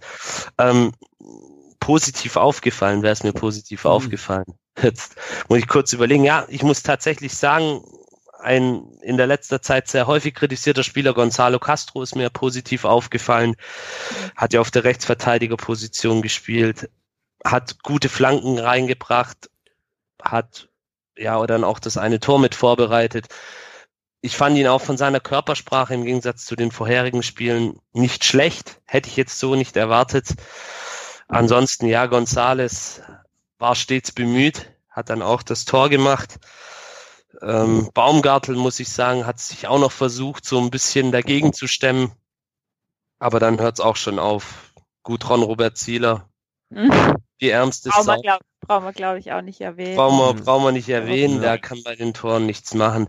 Aber ja, wie ihr es jetzt vielleicht auch gehört habt, ähm, bei mir sind da auch noch so einige Fragezeichen drin. Ähm, ich bin immer noch der festen Meinung, dass es eben diese Störfaktoren gibt, die jetzt auch nach und nach öffentlich geworden sind. Und auch so Sachen, wie gesagt, wie diese Schuhgeschichte oder dann auch das Feiern nach dem Spiel im Amici, das sind alles so. Boah, ey, da, das, sind, das sind alles so Punkte, wo ich halt sag, das kann Einfluss auf eine eh schon verunsicherte Mannschaft haben. Ich hatte eigentlich in den ersten paar Minuten ein gutes Gefühl. Und dann kommt eben Mainz ähm, aus taktischer Sicht gesehen, verteidigt Stuttgart, versucht Stuttgart da den Raum zu verteidigen, anstatt sie auf den Mann draufgehen. Ja, das ist eben. Das ist halt irgendwie so History, Repeating. Du, du, du äh, hast Chancen, kriegst die nicht rein und dann kommt's Gegentor und dann hast du irgendwie, fällt alles auseinander. Das ist immer wieder Schema F. Und ganz ehrlich, die Sache mit dem Amici, ich könnte wirklich reinschlagen. Sorry jetzt für meine harte Wortwahl, aber klar, natürlich, das war vielleicht von langer Hand geplant, aber wenn du dich drei zu zwei aus dem Stadion schießen lässt und du dann noch die Moral hast oder irgendwie überhaupt das, das Denken besitzt, ich gehe jetzt feiern, während meine Fans äh, da 90 Minuten in der Kälte gestanden haben und gefroren haben und äh, also das kann ich einfach nicht nachvollziehen. Also das ist, das ist einfach für mich total nervig. Also natürlich, der Bildartikel heute, der hat natürlich schon auch geschürt. Also das war natürlich ganz klar, aber also trotzdem, dass das dann auch noch klar, ist klar, dass es rauskommt, aber also ganz ehrlich, ich hätte den Termin nochmal verschoben, ich hätte nochmal abgesagt, ich hätte gesagt, nö, ihr geht nicht feiern. Und wenn mein Ziel so ein harter Hund ist, dann hätte er da halt auch einfach echt einen Riegel vorschieben müssen, meiner Meinung nach. Weil das ist das, was die Fans jetzt wirklich wieder richtig oh. an. Also, wo eh schon die eigentlich am Samstag jetzt das erste Mal seit Jahren quasi das Stadion leer gespielt haben. Also sowas habe ich jetzt seit, also nicht mal beim in der Abstiegssaison erlebt, ähm, dass so viele gegangen sind. Ähm, hm. Also entzieht sich mir jedem Verständnis, genauso wie sich der Spielverlauf mir jedem Verständnis ähm, entzieht, genauso wie sich mir eigentlich alles bei diesem Verein in, in letzter Zeit jeglichem Verständnis entzieht, weil du irgendwie sämtliche handelnde Personen austauscht, aber sich einfach nichts ändert, nichts, gar nichts. Und das seit Jahren und es ist seit Jahren immer wieder dasselbe. Und uh, ja, ich, ich könnte echt die Wände hoch. Ja, also ich glaube, man merkt, wir sind alle äh, fassungslos und äh, frustriert. Ähm, ja, also ich habe ehrlich gesagt auch nicht damit gerechnet. Ich meine, ich hatte, ähm, ich habe es ja schon in der in der Viererkette unserer Hinrundenrückblick gesagt, ich bin mir ziemlich sicher, dass der VfB die Saison auf dem Relegationsplatz abschließt und dann hoffentlich darüber den äh, den Klassenhalt schafft. Ähm, aber was mich wirklich, also ich hätte irgendwann habe ich so gedacht, na okay, vielleicht klappt das alles mit dem Zubau und dem S-Fan, das wird alles super heute und mit Castro hinten rechts. Ähm, aber dass du irgendwann zwischenzeitlich 3-0 hinten liegst zu Hause äh, im Spiel und das ist das, was ich mich am meisten ankotzt, was du eigentlich, also in dem du nicht 3-0 hinten liegen darfst. Ja? Ähm, ich bin der Meinung, du musst das Spiel eigentlich gewinnen, aber so schwach ist meins auch wieder nicht. Unentschieden wäre eigentlich zu wenig gewesen, dann hätte ich noch mit leben können. Aber dass du nach 70 Minuten irgendwie 3-0 hinten liegst zu Hause, das geht einfach nicht. Und wenn ich mir dann die Statistiken angucke, Janik hat es gerade schon angesprochen, der VfB hat irgendwie 29 Torschüsse abgegeben, hat einen Expected Goals Wert von 3,5 ja? und schafft es aber erst in dem Moment Tore zu schießen, wo die Mainzer, und ich weiß nicht, ob, äh, ob ich das Gefühl nur alleine habe oder ob ihr das auch so gesehen habt, äh, schafft es erst in dem Moment äh, Tore zu schießen, als die Mainzer quasi schon keinen Bock mehr hatten, äh, weiter zu verteidigen. Weil also die beiden Tore und die Abwehrleistung, die die Mainzer dabei gezeigt haben, ich weiß nicht, ob es Unkonzentriertheit war, weil der VfB vorher so wenig auf die Kette gekriegt hat, gefährlich ist. Ähm, aber ich meine, die beiden Tore, die waren ja quasi geschenkt. Und natürlich wird es am Ende nochmal spannend mit dem Pfostenschuss, mit der Diskussion um das, äh, um das Handspiel, was meiner Meinung nach keins war. Aber also schon allein für die ersten, wann fiel das 1 zu 3? In der 82. glaube ich, ne? 82. Äh, in der ja. 82. Also schon allein für die Leistung bis zur 82. Minute hast du eigentlich keine drei Punkte verdient, oder? Nee, gar einen. nicht. Gar nicht. Nee. Ich, ich denke, zwei Komponenten kann man da eigentlich sagen, die dem VfB gefehlt haben und die die Mainzer gezeigt haben. Das war einerseits Cleverness, Mainz hatte nicht viele Torschussen über Spiel hinweg gesehen, aber sie haben halt drei Tore gemacht. Die haben ihre wenigen Chancen eiskalt genutzt und diese Echt? Galligkeit, die Galligkeit, die hat gefehlt. Mhm. Die Giftigkeit. Ähm, ich, ich, weiß nicht, ich glaube, ein Spieler hat eine gelbe Karte ähm, bekommen. Ja. Wenn ich nee. Ja, Kempf oder zwei. Und Askasiba hat auch noch eine kassiert. Ja, okay. Für aber aus dem Mittelfeld, was ich gar nicht gesehen habe als im, im ja. ja, wir haben einfach diese, diese, diese harten Zweikämpfe. Ich bin ja bekanntermaßen auch ein Fan des englischen Fußballstils, also hart aber fair. Ähm, ich möchte jetzt hier nicht irgendwie unsere Spieler zum unfairen Spielen aufrufen, aber ja, das hat mir einfach gefehlt. Als Mannschaft Tabellen 16. Das musst du an den Tag legen. Ja, aber das Ding ist halt, das, ganz ehrlich, ich habe mir das jetzt so oft angeguckt in letzter Zeit andere ähm, Mannschaften spielen gegen uns relativ hart. Und wenn wir gegen andere Mannschaften hart spielen, dann wird uns das abgepfiffen und dann fliegt wieder einer mit Gelb-Rot vom Platz. Das, also ohne das ist es auch nicht, ja. Ja, das ist halt das. Und, und beim VfB fliegt eher einer mit Gelb-Rot vom Platz, wie jetzt bei Mainz oder bei, ich weiß gar nicht, welches Spiel das war, wo ich mir gedacht habe, jetzt äh, treten sie die voll zusammen, wenn es jetzt nicht mehr einer abpfeift. Ähm, wo ich mir dann echt denke, ey, sorry, aber ja, dann, ob es dann die Härte bringt, aber du hast schon recht, Janik, ich verstehe schon, was du meinst, aber ja, ja. ist einfach total. Ein Mix aus Cleverness und Härte. Das Ja. kann ich von einem, das, das erwarte ich. Ich erwarte jetzt nicht, dass sie den Gegner das Schienbein durchtreten. Das, das will ich nicht. Oder so eine Aktion, wie der Insua in Hoffenheim gemacht hat. Kann man sich jetzt auch nochmal drüber streiten, ob man dafür glatt rot geben muss. Aber ich erwarte einfach, dass die Mannschaft kämpft, dass die Mannschaft Ja. sich hinstellt, dass die Mannschaft diese Tugenden, die diesen Verein auch jahrelang ausgemacht haben, lebt.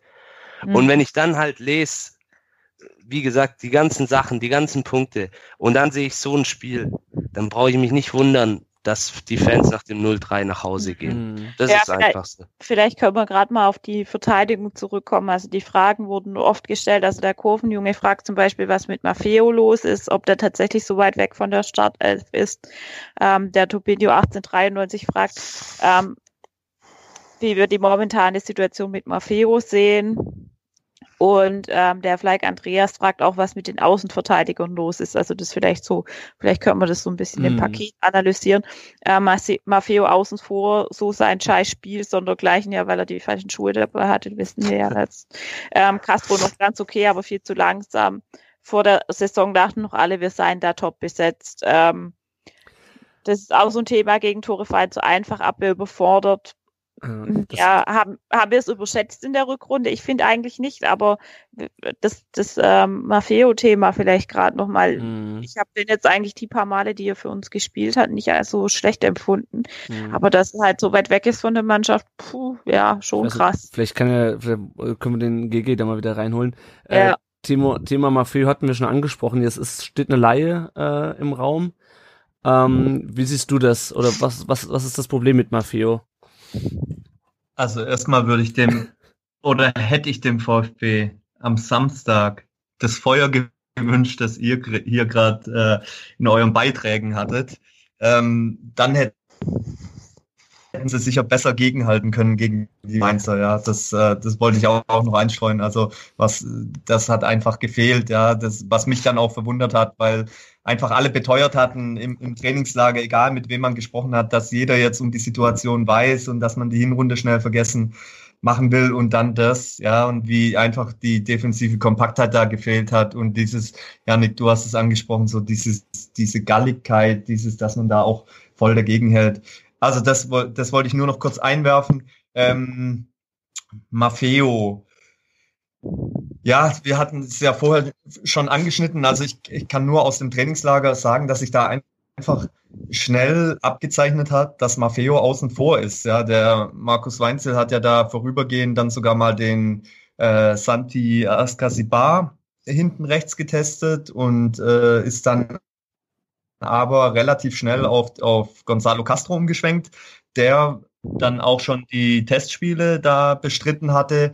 Der das ja, da, da möchte ich auch ähm, ein bisschen widersprechen, insofern, dass, dass der da falsch aufgehoben sei. Ich glaube, der kann ganz guten Rechtsverteidiger spielen. Der hätte sicher auch nicht nur fünf Länderspiele gemacht, wenn er Rechtsverteidiger geblieben wäre, weil er das, wie ich finde, damals in Leverkusen wirklich fantastisch gemacht hat.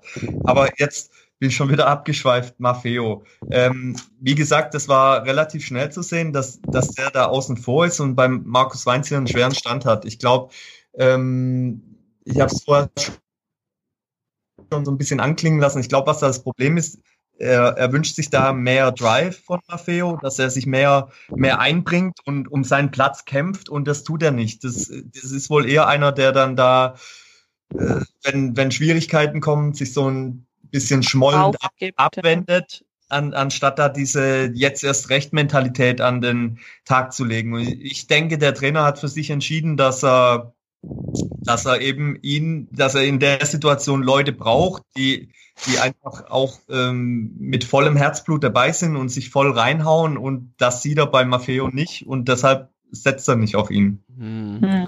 Das, aber was, was ist tragisch an dieser Situation? Ich meine, klar, es, man kann ihn jetzt sicherlich verleihen ähm, und vielleicht kommt er dann wieder und hat's gelernt, aber ich meine, der Junge hat, was hat er gekostet? 10 Millionen? Zehn. Ja. Ähm, und keine Ahnung, vielleicht hat sich das erst entwickelt, als er, als es zum VfB gekommen ist, neues Umfeld, wir wissen es alle nicht. Aber ich, das ist ja für mich so eine Grundeinstellungssache. Ja? Ähm, vielleicht hat er auch wie beim ähm, wie beim Gonzales, vielleicht hat er auch nur das 4-1 gegen Bayern gesehen äh, und hat gedacht, er kommt jetzt hier zu, wie hat er, ist das genannt, zu Real Madrid 2. ja, ähm, genau. Aber das, das ist einfach so frustrierend, weil äh, der Maffeo, der scheint momentan einfach ein grundsätzliches Problem zu haben, irgendwie äh, in dieser Mannschaft im Abstiegskampf Fußball zu spielen. Und äh, wenn es ganz schlecht läuft, dann verleihen wir den und verleihen wir den nochmal. Und wenn wir Glück haben, nimmt uns den äh, City dann irgendwann für für fünf Millionen wieder ab. Also ich möchte das nicht ganz schwarz malen und das ist jetzt auch erst die erste Halbserie von ihm. Aber also das ist irgendwie so eine grundlegende Geschichte, wo ich mir denke, wenn du jetzt in so einer Situation aus der Mannschaft aussortiert wirst, dann ist schon echt die Kacke am Dampfen. Und dann für so jemanden 10 Millionen ausgegeben zu haben, puh. Bitter, ja. Also das ist, Ja, ne, wenn es jetzt irgendwie, keine Ahnung, wenn es irgendwie einer wäre, der nicht so der teuerste Trans jetzt der zweiteuerste Transfer, aber so ein teurer Transfer gewesen wäre, hätte ich gesagt, jo, geringes Risiko beim, beim Kaufen und dann klappt's halt nicht, aber boah, Maffeo wird mich ärgern, wenn, wenn das äh, schief Also geht. das, das hat man ja auch gedacht, ne? der, der kam ja jetzt, äh, der kam ja jetzt nicht irgendwie aus Argentinien oder irgendwoher. Ich glaube, da bei dem war schon die Hoffnung. Ich meine, der hat vergangene Hm. Saison 33 Spiele in Spanien gemacht. Da war die Hoffnung, dass der auch schnell in der Bundesliga Fuß fasst. Und Ja. was mich so und spanischer U21-Nationalspieler wirst du auch nicht, wenn du nicht ein gewisses Paket mitbringst, ja. Und man Ja. muss ja auch mal sagen, in der Hinrunde war das ja auch noch so, da gab's ja,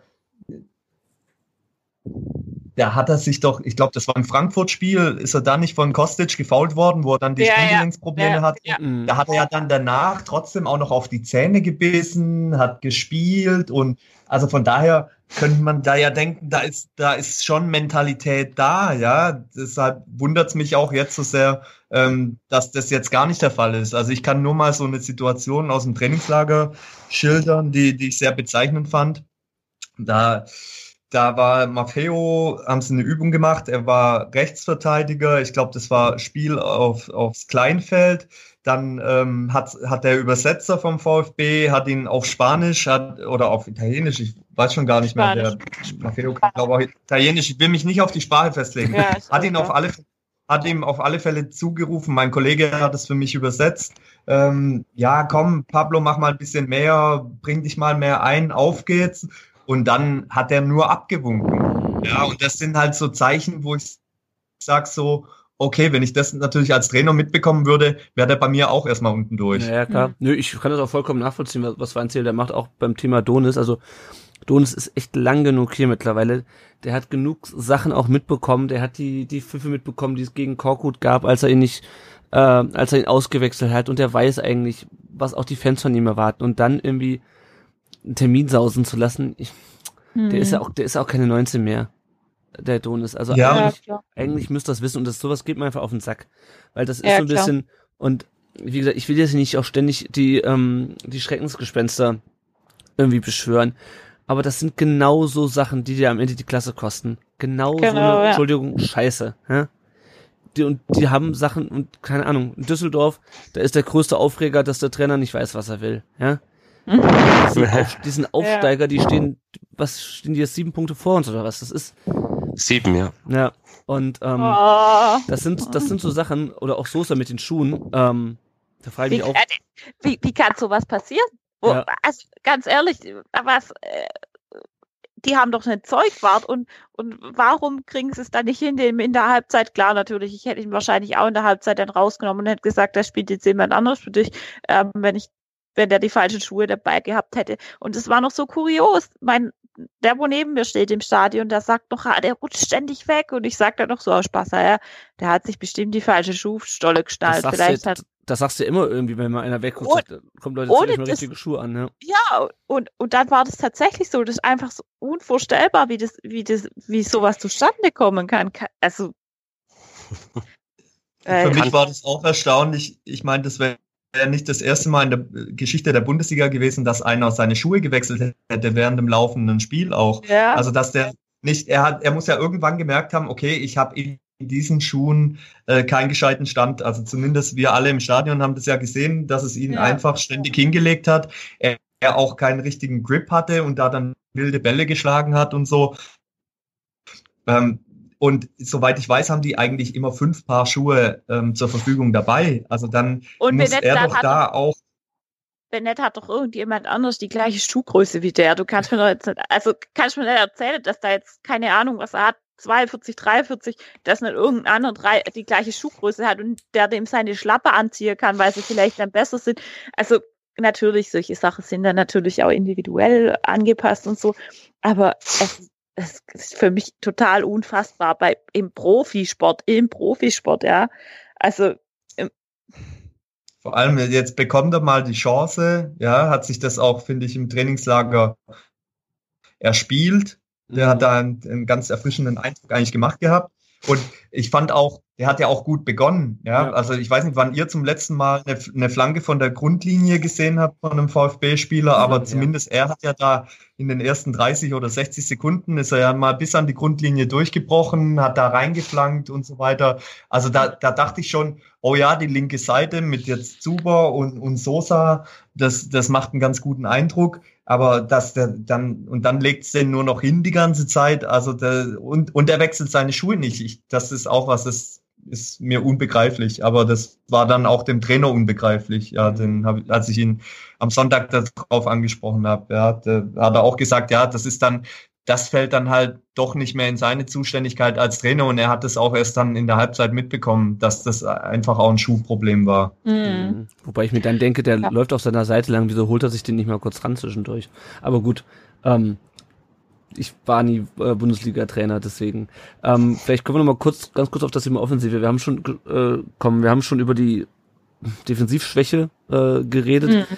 Ähm, wie hast du denn, die anderen hatten schon angesprochen, wie hast du denn Zuber und Esswein in dem Spiel gesehen? Also ich kann es vielleicht nochmal sagen, Zuber fand ich eigentlich ganz gut, aber leider irgendwann hinten raus auch sehr ineffektiv. Esswein sah motiviert aus, aber hat auch ganz häufig dann irgendwie die falsche Entscheidung getroffen, hat auch, finde ich, nicht so gut mit, mit Castro auf der Seite harmoniert, dass da irgendwie mal was Konstruktives bei rausgekommen wäre.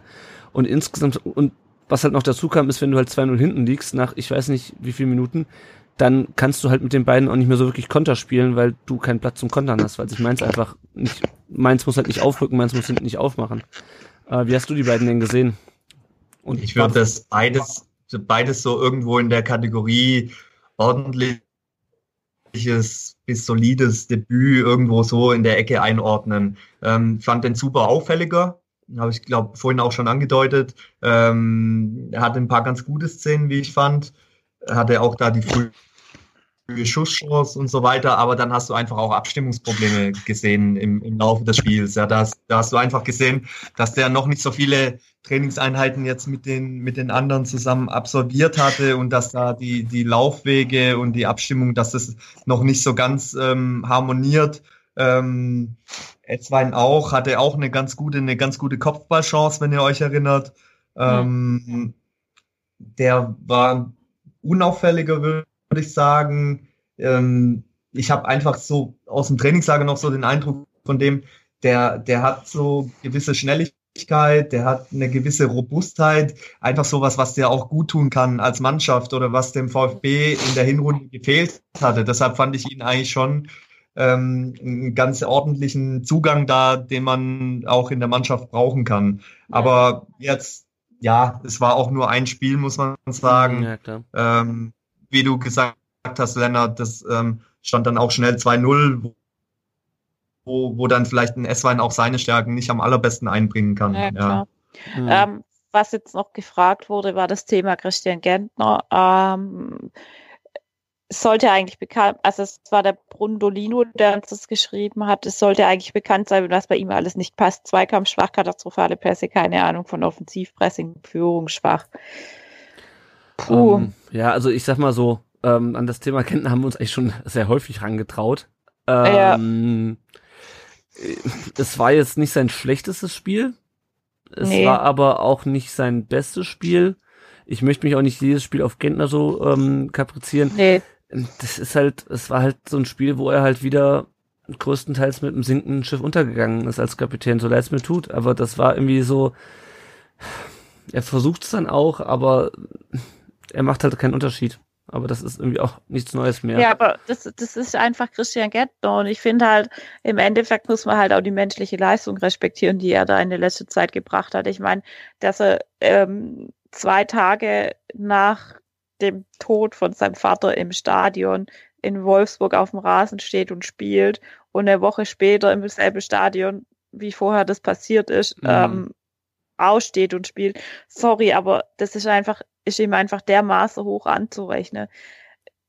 Ja, klar, klar keine Frage. Der hatte mit Sicherheit auch kein man, schönes Weihnachten. Kann man, nicht, kann man nicht drüber wegsehen, aber ich finde halt im Endeffekt, ich glaube, ich glaube nicht, dass sich jetzt ein Christian Gert, dass Christian Gärtner einer von denjenigen ist, den die Situation beim VfB im Moment nicht wirklich belastet. Also ich glaube eher, dass er schon einer ist, der, der VfB Stuttgart lebt. Einfach so aus meiner Fansicht, ja. Mhm. Und ich, ich habe das vielleicht auch teilweise anders gesehen, aber einfach das, diese, diese viele Dinge, die bei ihm passiert sind, dass er selber da ähm, mit diesem Nasenbeinbruch und, und Gesichtsbruch und was weiß mhm. ich, er halb tot auf dem Rasen lag und, und, und solche Dinge.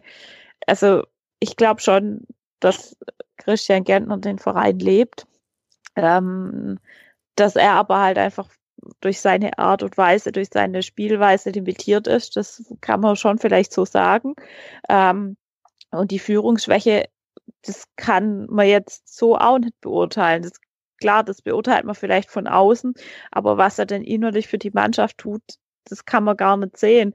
Ähm, ich, also ich denke jetzt gerade beim, beim Thema Führungskräfte und der Wirkung von Führungskräfte.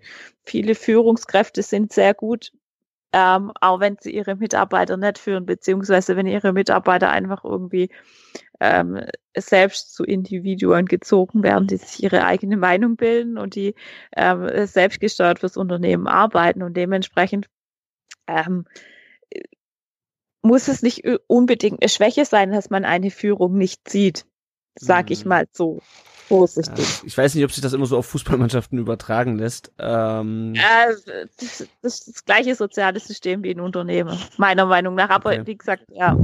Ja, also wie gesagt, ich möchte das nicht so auf, auf Christian Gentner rumhacken. Ähm, wir hatten das auch schon ganz, ganz häufig. Sicherlich ist es jetzt auch für ihn gerade keine leichte Zeit. Also das ist ja jetzt nicht, äh, dass die ganze Trauer, die ist ja jetzt nicht weg, nur weil es irgendwie die Rückrunde bekommen ja. hat und das nach dem Hinrundenspiel war, ne? Ähm, ja, also er ist mir aber auch nicht sonderlich negativ aufgefallen im, in dem Spiel. Nö. Ähm, was noch mehr aufgefallen ist, waren aber zum ersten Mal äh, seit äh, Wolfgang Dietrich im Amt ist, die Dietrich-Rausrufe.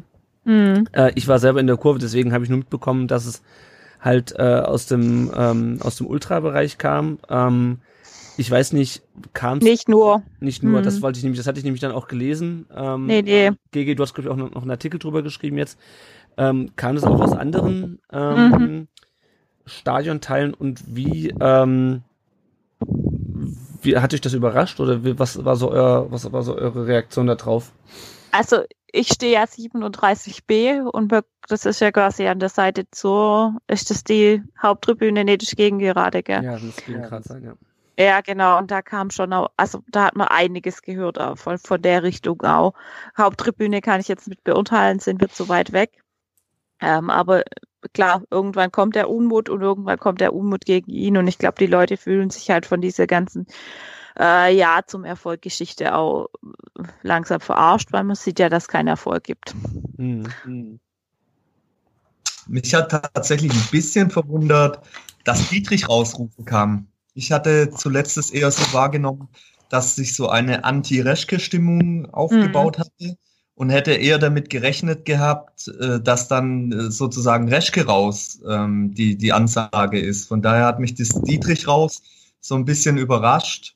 Äh, nicht überrascht äh, hat mich natürlich, was die, was die Fans auch gerufen haben, Schnauze voll. Mhm. Das kann man ja nur verstehen. Also wenn du, du so eine Hinrunde hinlegst als VfB Stuttgart und äh, dann sich da viele auch ähm, auf einen Neustart einstellen, der auch so ein bisschen proklamiert wurde. Ja, jetzt wird, jetzt wird alles besser. In der Rückrunde reißen wir das Ruder rum. Und dann steht es 72 Minuten 0-3 zu Hause gegen 1-0-5. Ein Gegner, der davor sieben Punkte war, den du mit einem Sieg auf, äh, an, an, auf vier Punkte hättest anrücken können, der jetzt zehn Punkte weg ist, dann verstehe ich natürlich, was kippt. Mhm. Hm. Janik, was, was wolltest du noch sagen dazu? Äh, ja, ähm, also ja, das gleiche, was ihr auch gesagt habt. Also ich bin ja am 33D und die, man ist ja, es ist ja bekannt, dass hauptsächlich die Ultras auch gegen Reschke und gegen Dietrich sind und auch diese Kampagne oder ich, ich nenne es jetzt nicht Kampagne, sondern einfach diese kritische Meinungsäußerung gegenüber diesen beiden Personen auch so ein bisschen mit anstacheln und da auch der Taktgeber sind. Ich denke, das lässt sich nicht bestreiten, dass das so ist. Es gab ja auch ein Transparent dann, das glaube ich meines Wissens vom Kommando Cannstatt gestammt hat, wo dann eben dieses Dietrich raus drauf stand. Ich glaube, das war vom Schwabensturm, aber. Oder war es vom Schwabensturm? Mhm. Ich möchte jetzt hier nicht irgendwelche ähm, Sachen sagen, die danach nicht stimmen. Auf jeden Fall von einer der großen Ultragruppierungen. Und somit ähm, ist es ja auch klar, dass dieser Protest auch so ein Stück weit geplant war. Ich, mö mhm. ich möchte jetzt nicht diesen Protest bewerten, dass ähm, ich bin auch kein Freund von Dietrich, aber ich denke, da kann man auch schon ähm, so ein bisschen das beurteilen und ich denke, dieses Transparent wäre sicherlich auch gezeigt worden oder wäre vielleicht an anderer Stelle dann gegen Ende des Spiels gezeigt worden, wenn der VfB das Spiel gewonnen hätte. Mhm, dann hat natürlich, ja. Dann hat natürlich alles so ein bisschen, ja, so eine Eigendynamik bekommen, wie es dann eben ist in so einem Stadion. Dass dann so viele Leute gehen, habe ich ehrlich gesagt auch noch nicht so erlebt. Also in diesem Ausmaß habe ich es meines Wissens, habe, nee, habe ich tatsächlich noch nicht erlebt. Und ja, es ist natürlich, wie ihr es auch schon richtig gesagt habt, es ist der aufgestaute Frust der letzten Monate, der letzten Jahre, nach dem, was man mit dem Verein auch mitgemacht hat ich sag mal, vom Auswärtsspiel in Sandhausen bis zum 1-4 in Bayern und jetzt wieder quasi die Rückwärtsspirale nach unten. Die Leute haben einfach die Schnauze voll. Dazu dann noch das kalte Wetter, was dann noch das i-Tüpfelchen ist. Mhm. Ja, das ist ein unguter Cocktail, der sich da gerade zusammenbraut beim ja. VfB oder bei uns allgemein im Verein. Ja, ja. Hm? Nix, mach du. Sorry, ich wollte da nicht, nicht reinkatschen. Nö, ich, ähm, ich wäre jetzt nur aufs nächste übergegangen, aber so, dann das. Was ich noch kurz dazu sagen wollte, ich habe nochmal geguckt, es war in der Stille. Es war in der Tat vom, äh, vom, vom Schwabensturm und es kam auch, also vorher sozusagen Ja zum Erfolg und dann war dieses Dietrich raus sozusagen der zweite Teil. Ähm, deswegen bin ich mir auch nicht sicher, ob's also das ist andersrum, deswegen bin ich mir jetzt, als ich mir das nochmal angeschaut habe, sicher, dass es auch egal, unabhängig vom Spielstand vielleicht gekommen wäre, dann aber vielleicht nochmal eher, ähm, wahrscheinlich werden auch da manchmal Transparente für den Fall des Misserfolgs ähm, vorbereitet, äh, die dann nicht, nicht, zum Einsatz kommen, kann ich mir auch vorstellen. Mhm. Ähm, da bräuchten wir jetzt einen Insider aus der Ultraszene. Genau. ja. nee, aber ähm, warum sich das so gegen Dietrich richtet, das ist wirklich, glaube ich, das genau, was Janik gerade sagte. Das ist dieser lang angestaute Frust, der weit über ähm, die Entscheidung oder Fehlentscheidung, die Reschke getroffen hat, äh, weit darüber hinausgeht, ähm, sondern einfach diese grundsätzliche Geschichte, die natürlich teilweise auch aus Ultrasicht ist, die, die ganze Ausgliederung, ähm, aber auch diese, diese Überheblichkeit und diese, diese Vollmundigkeit, mit der Dietrich sozusagen seinen Weg als den richtigen äh, angepriesen hat, was ihm natürlich in so einer sportlichen Situation, für die er jetzt, also erstmal per se, dass dieses Spiel jetzt am Samstag verloren wurde, äh, dafür kann er jetzt direkt nichts, aber es hängt halt alles irgendwie miteinander zusammen, die ganze Entwicklung der letzten Jahre, ja. Also wir stehen ja auch deswegen so schlecht in der Saison da, weil halt äh, mit Korkut ein Trainer zu Beginn der Saison im Amt war, der sich, der die Mannschaft nicht weiterentwickelt hat, ja. Wo mhm. wir einen grauenhaften Fußball gespielt haben. Warum ist Korkut da? Mhm. Weil man Wolf entlassen hat. Hätte man mit Wolf den Klassenhalt geschafft, weiß ich auch nicht. Aber das sind halt so Sachen, die Art und Weise, wir könnten, also wer sich da nochmal interessiert, was die, äh, was die Fans an Dietrich stört, der kann sich gerne nochmal Folge 3 vom, äh, von unserer, von unserem Hinrundenrückblick angucken, äh, anhören, äh, von der VfB Viererkette. Ähm, da ist ganz vieles, was sich einfach aufgestaut hat. Ähm, und jetzt, glaube ich, sind wir an so einem Punkt, ähm, anders als in der letzten Rückrunde, als es ja dann relativ schnell nach oben ging. Ähm, und damals war ja auch noch Hannes Wolf im Amt. Ähm, jetzt ist man, glaube ich, an so einem Punkt gelangt, wo man denkt, okay, jetzt wird es langsam echt brenzlig und vielleicht können wir dann auch mal zum zur aktuellen Situation ähm, mhm. überleiten. Ähm, genau. Wir haben jetzt aus 18 Spielen 14 Punkte. Ähm, Beschisse. ja, und wir sind auch im Vergleich zu den letzten Jahren, ich glaube, wir hatten 2016, also im Januar 2016 hatten wir vier Punkte mehr, glaube ich. Da waren wir schon bei mhm. 18. Äh, letztes Jahr hatten wir ähnlich wenig Punkte, hatten aber nicht so viele Gegentore kassiert. Also die Situation ist schon echt prekär. Ähm, und ähm, also mir war schon in der Winterpause klar, dass es schwierig wird. Ich hatte aber gehofft, dass wir heute, dass wir wenigstens gegen Mainz Punkte holen. Ähm, hatte das ja schon im Blog-Eintrag schon aufgegriffen, wenn wir wirklich auf diese 35 Punkte schielen, die ja auch Mario Gomez da angesprochen hatte, äh, dann sind das jetzt noch 21 Punkte in äh, 16 Spielen. Wenn wir davon noch das Bayern-Spiel und das Dortmund-Spiel rausrechnen, wo ich mir relativ wenig Punkte auswärts beide äh, mhm. äh, ausrechne, dann sind das 14 Spiele, 14 Spiele, in denen wir 21 Punkte holen müssen. Das ist ein, das ist ein ganz schönes Brett. Das ist, jedes ja. zweite Spiel muss ein Sieg sein. Äh, natürlich sind wir jetzt noch nicht abgestiegen und auch ähm, Hannover und, und Nürnberg haben drei Punkte weniger als wir und für die gilt die gleiche Rechnung. Aber oh, ja. Das ist ja. halt die Frage, was, also das, das kam ja auch immer von, von einigen, ähm, was muss Weinzel, also der Sammy, Sammy hat gefragt, was Weinzel ändern muss. Ähm, die M, M-M Mania, ich weiß nicht, ob das männlich oder weiblich ist, ähm, ist fragt, ist ein, äh, männlicher Twitter-Nutzer. Okay, okay, okay.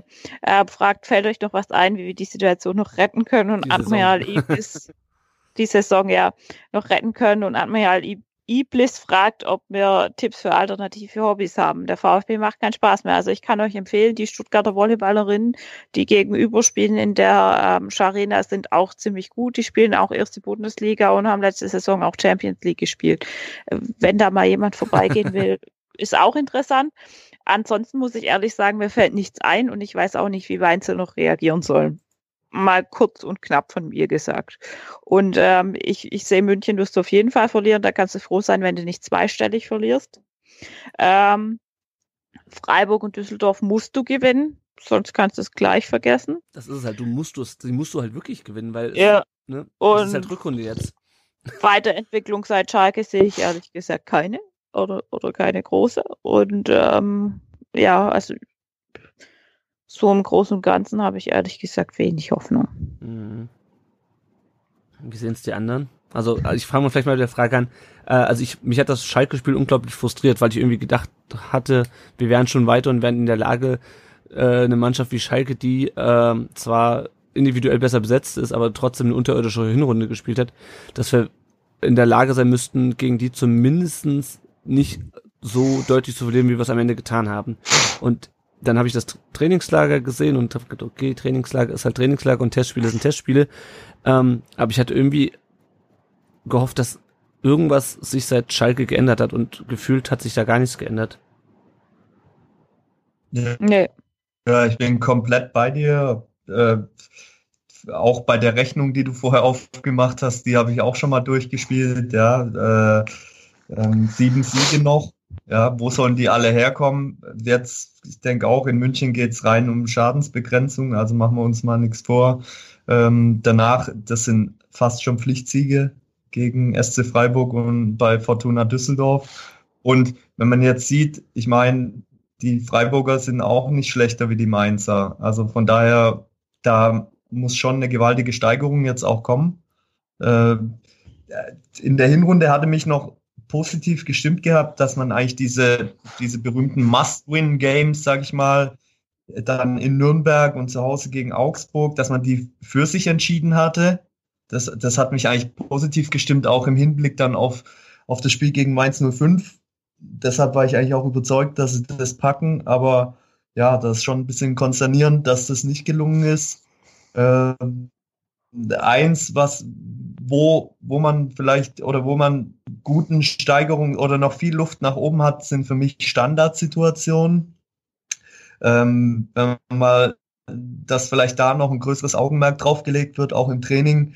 Ähm, das werde ich vielleicht die Woche auch mal noch bei uns ähm, thematisieren, wenn man mal drauf schaut. Jetzt zum Beispiel hattest du, nehmen wir doch gerade das Mainz-Spiel. Der VfB hatte ich glaube ich, elf Eckbälle, von denen sehr, sehr wenige nur richtig gefährlich wurden. Ja, und wenn, wenn Spiele eng sind, gut, das Mainz-Spiel wurde jetzt erst hinten raus eng, dann ist es halt doch oft der Knackpunkt, ähm, mit dem du was hinbiegen kannst. Andererseits bekommt der VfB immer wieder so Tore wie jetzt gegen Mainz, ähm, wo das hat mich sehr an das Wolfsburg-Spiel erinnert. Erinnert ihr euch auch noch? Da ist ja der Giavogi auch völlig frei zum Kopfball gekommen, weil was in der Zuordnung nicht gepasst hatte. Diesmal, ich weiß nicht, ob es euch aufgefallen ist, aber das war Nicolas Gonzalez, der den Hack hat laufen lassen. Mhm. der ja dann völlig blank stand und, und, äh, und das Tor gemacht hat. Also das ist, das ist ein Punkt, wo der VfB sich dringend, finde ich, steigern muss, ähm, weil einfach gerade auch die engen Spiele über die Standardsituationen oftmals entschieden werden. Ja, ja es war ja jetzt auch so, also das 3-0, ähm, also ich, es war ja auch noch direkt vor der Kurve. Da denkst du, naja, vielleicht kommst du noch mal ran, ja, da hast schon eh nicht mehr dran geglaubt und dann knallt dir der freistehend aus 10 Metern so ein Ding rein. Und ich denke, Leute, das kann's nicht sein. Das kann's echt nicht sein. Nö. Ja, ja. Und andersrum, ja, sau viele Ecken und ähm, es kommt einfach nichts mehr rum. Richtig. Und die Tore, die fallen dann wieder, vor allem, das ist ja das, die Tore sind ja gegen, gegen Berlin schon aus so Halbfeldflanken gefallen und jetzt schon wieder genau das Gleiche, ja. Nur weil dann eine Mannschaft irgendwie zu blöd ist oder zu müde oder was, was, was weiß ich, um die Dinger noch zu verteidigen. Ähm, aber das ist halt nichts, wo gegen München kommst du da, da gewinnst du da keinen Blumentopf. Ja? Das hat man ja schon gegen Wolfsburg gesehen, nach dem Hertha-Spiel, ja, wo dann plötzlich irgendwie äh, Robin Knoche und was weiß ich, wie der andere Innenverteidiger von Wolfsburg heißt, hinten drin stehen. Ja, komisch, dann äh, funktioniert das plötzlich nicht mehr, wenn man aus äh, 20 Meter von der Grund oder 30 Meter vor der Grundlinie äh, die Flanke ansetzt. Ja, komisch. Ne? Und ähm, Mhm. ja, und da muss ich Weinz hier vor allem auch was überlegen, wie wir, wie wir irgendwie äh, auf die Grundlinie kommen, so wie Sosa das ja am, am Anfang von dem Main-Spiel getan hat. Ähm, ja, Absolut richtig. Und also wenn man, weil ja auch die Frage kam, was, was kann man jetzt noch Positives entdecken oder, oder mitnehmen? Und es fällt ja wirklich sehr, sehr schwer nach dem Spiel, wie ich finde. Eines, was, wo man vielleicht schon was Positives erkennen kann, ist, ähm, die, dass sich die Personalsituation wieder gebessert hat. Auch insofern, dass du von der Bank Möglichkeiten hast zu reagieren. Wenn man jetzt Mhm. schaut, waren ja dann im Endeffekt schon die eingewechselten Spieler die, die dann auch maßgeblich dran beteiligt waren, dass es am Ende fast noch gekippt wäre, das Spiel. Ja, also der mit Insua, Gonzales und auch Donis und dass, dass man auch ähm, 90 Minuten da gehen konnte, also dass der VfB auch bis zur 90. Minute da dann doch noch Power hatte irgendwo, auch wenn das die ersten 80 nicht so zu sehen war. Ich denke, das sind zwei so ganz kleine positive Hoffnungsfunken. Also wenn man welche sucht, die man vielleicht finden kann. Ja. Ja, das, das ist es halt. Also das war, dachte ich auch eigentlich super. Äh, jetzt haben wir wieder Konkurrenz. Das muss irgendwie nicht, ähm, es muss, stellt sich die Mannschaft nicht von alleine auf. Ähm, ja. Klar kommst du dann hinten raus noch mit den, mit den Einwechslungen, äh, hast du dann noch irgendwie die Tore gemacht, aber ich hatte eigentlich schon gehofft, dass die Startelf schon so gut besetzt ist, ähm, dass wir da halt nicht nach 70 Minuten 3-0 hinten liegen. Ja, klar. Okay. Eine Frage haben wir noch. Ähm, Ed, Ed der Dolphe fragt, wie erklärt sich Herr Pfisterer, äh, dass so regelmäßig Spieler, Trainer und Vorstände beim VfB unterperformen? Insbesondere, wenn man das Ausstiegs Aufstiegsjahr ausklammert. Äh, da könnten wir, glaube ich, auch eine eigene Podcast-Folge zu machen. Ähm, Also, also da müsste mir der Dolphe erstmal erklären, wie es dann kommen konnte, dass, dass die in der vergangenen Rückrunde, das will ich wirklich auch nicht herholen, weil ich finde, da hat die Mannschaft über, weit über ihren Möglichkeiten gespielt, aber wie die Mannschaft da äh, so überperformen konnte dann, ja, also so, wann findet denn die Mannschaft mal so ihre Balance? Das ist, ist für mich auch so eine Frage. Hm. hm. Das, das stimmt. Ja. So, wir haben noch eine, äh, einen Leserkommentar, äh, Hörerkommentar, zwar vom Dennis, der hat schon bei der Viererkette keinen Platz gefunden, deswegen hat er uns das nochmal geschrieben. Ich, Dennis, ich sag's an dieser Stelle auch, wir werden nicht auf alle Fragen eingehen können, aber ich werde ihn jetzt einmal komplett vorlesen, ähm, damit das nicht untergeht. Er schreibt, äh, Tag zusammen, mein Thema der Hinrunde ist, wer sind wir eigentlich noch, wo stehen wir und wo wollen wir überhaupt hin? Wieder, das braucht eigentlich eine eigene Podcast-Folge, was vielleicht ein, ein Saisonrückblick. Er schreibt, meine Gefühlslage zur Hinrunde sieht nämlich so aus, erst Euphorie und viel Optimismus, trotz der spielerisch eher mageren Leistung aus der Rückrunde. Ja. Äh, ja. Trotzdem habe ich fest, hatte ich fest daran geglaubt, dass wir uns irgendwo in der Mitte der Tabelle platzieren können. Dann kam das Pokalspiel, erster Dämpfer, okay, abgehakt. Dann die ersten Bundesligaspiele, spielerisch alles ein Offenbarungseid. Dann wurde ich langsam sauer, wie ihr auch, wie ihr heute gemerkt habt, und habe mich wirklich aufgeregt. Es wurde und wurde nicht besser, immer wieder brutaler Defensivfußball ohne defensive Stabilität. Danach kam die Resignation, und da befindet er sich immer noch drin. Es war und ist mir auf einmal einfach egal, was da auf dem Platz passiert. Ich erwarte nach dieser katastrophalen Hinrunde wieder einmal nichts mehr. So ging es mir auch bereits in der Abstiegssaison. Es war ergebnistechnisch schlecht, vor allem aber spielerisch einfach furchtbar und auch die Geilheit auf einen Sieg habe ich immer vermisst. Den unbedingten Willen, einfach mal einen raushauen, gewinnen zu wollen, äh, habe ich die gesamte Hinrunde nicht gesehen. Kann man gegen eins muss man nicht gewinnen und gewann man nicht. Herrgott, gegen wen denn dann? Daher meine Frage ganz eindeutig nicht, äh, was ich personell irgendwie tun muss, denn wir alle wissen, dass außen und außen in Sachen Kreativität und Offensivgeist etwas passieren muss. Es geht mir um wirklich substanzielles Wie. Wer sind wir noch? Jedenfalls nicht mehr der glorreiche VfB Stuttgart, eher eine graue Maus. Wo stehen wir? Soll es so sein, dass wir jetzt gegebenenfalls ein Fahrstuhlverein werden oder kehrt Stabilität auf dem Platz und im Umfeld ein? Werden wir den HSV noch in Lächerlichkeit überholen oder wird es jetzt gut? Wo wollen wir hin? Einfach mal eine ruhige Saison oder geben wir uns wieder dem Größenwahn des einen oder anderen Funktionärs hin?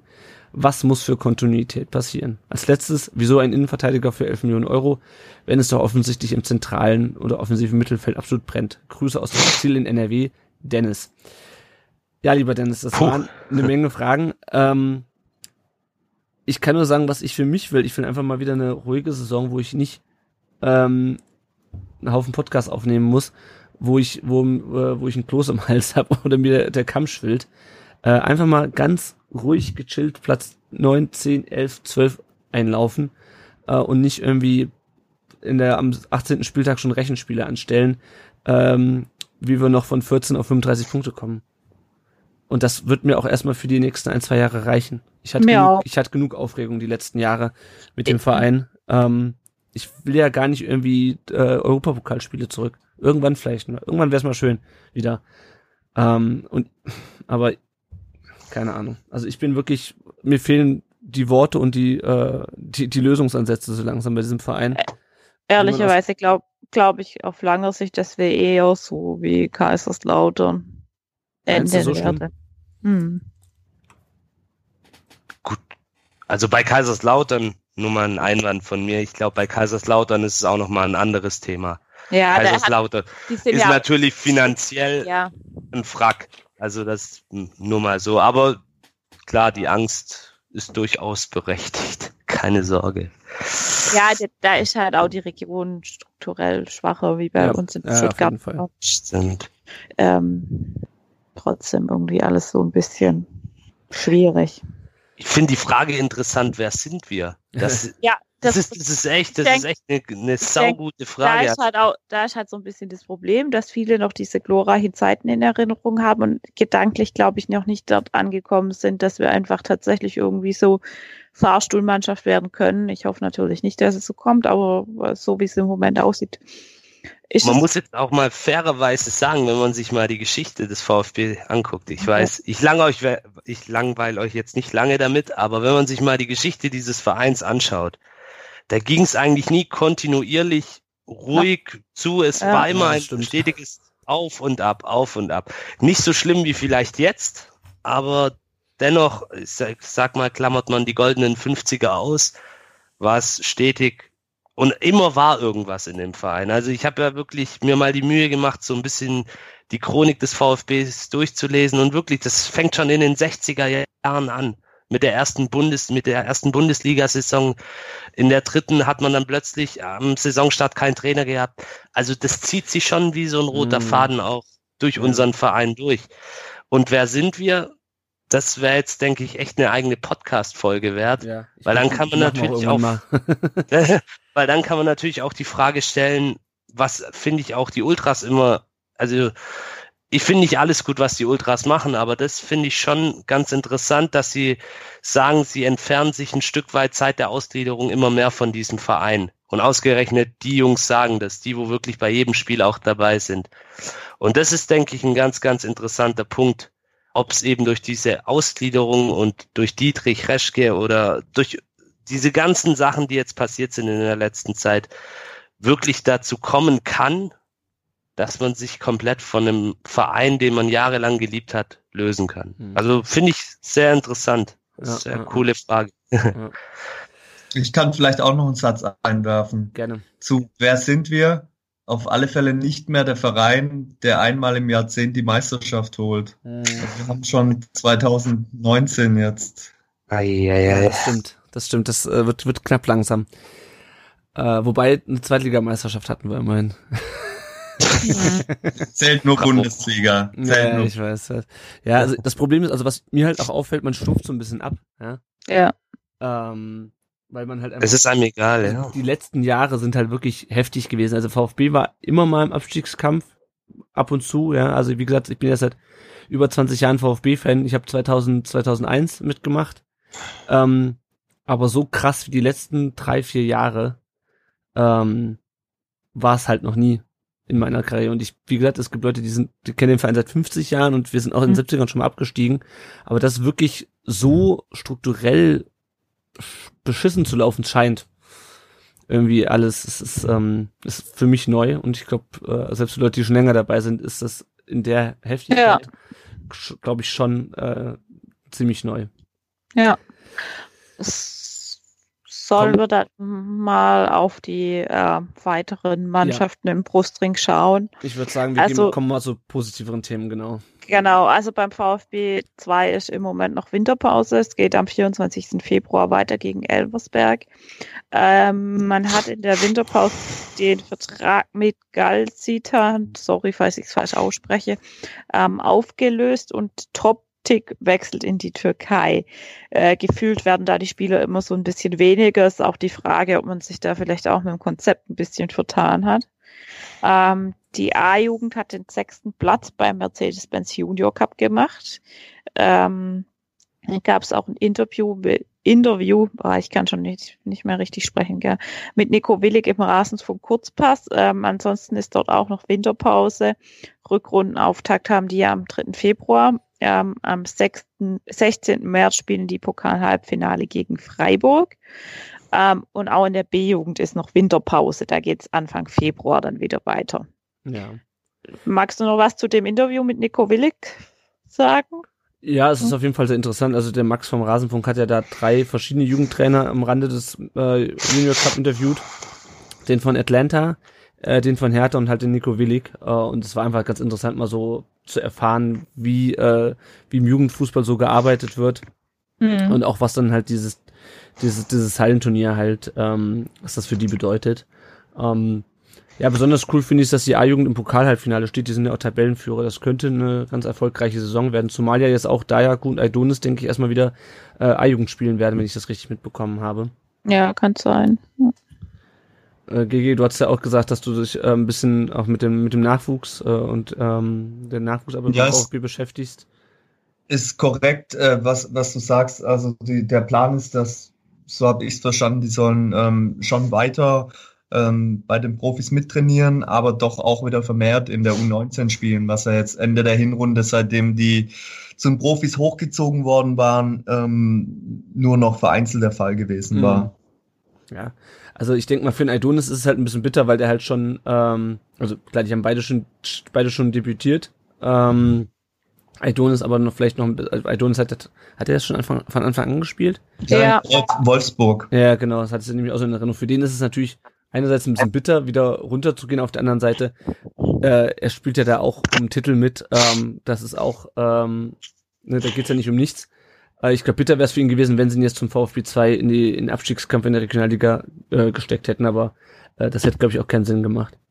Ja, Genau. man darf ja auch nicht vergessen, die sind, die sind beide erst 17, also die sind Mhm. beide noch aus dem jüngeren A-Jugend ähm, oder A-Junioren-Jahrgang.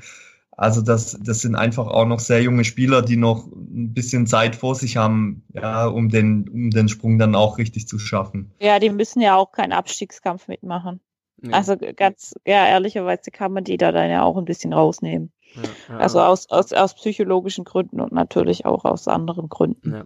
ja, bei der zweiten, Weil ent entwickeln können die sich da ja nicht groß. Ja, Ne? bei der zweiten bin ich sowieso ein bisschen gespannt. Also wie gesagt, der Galstian, der hat, glaube ich, eh die Hinrunde auf der Bank gesessen. Top-Tick.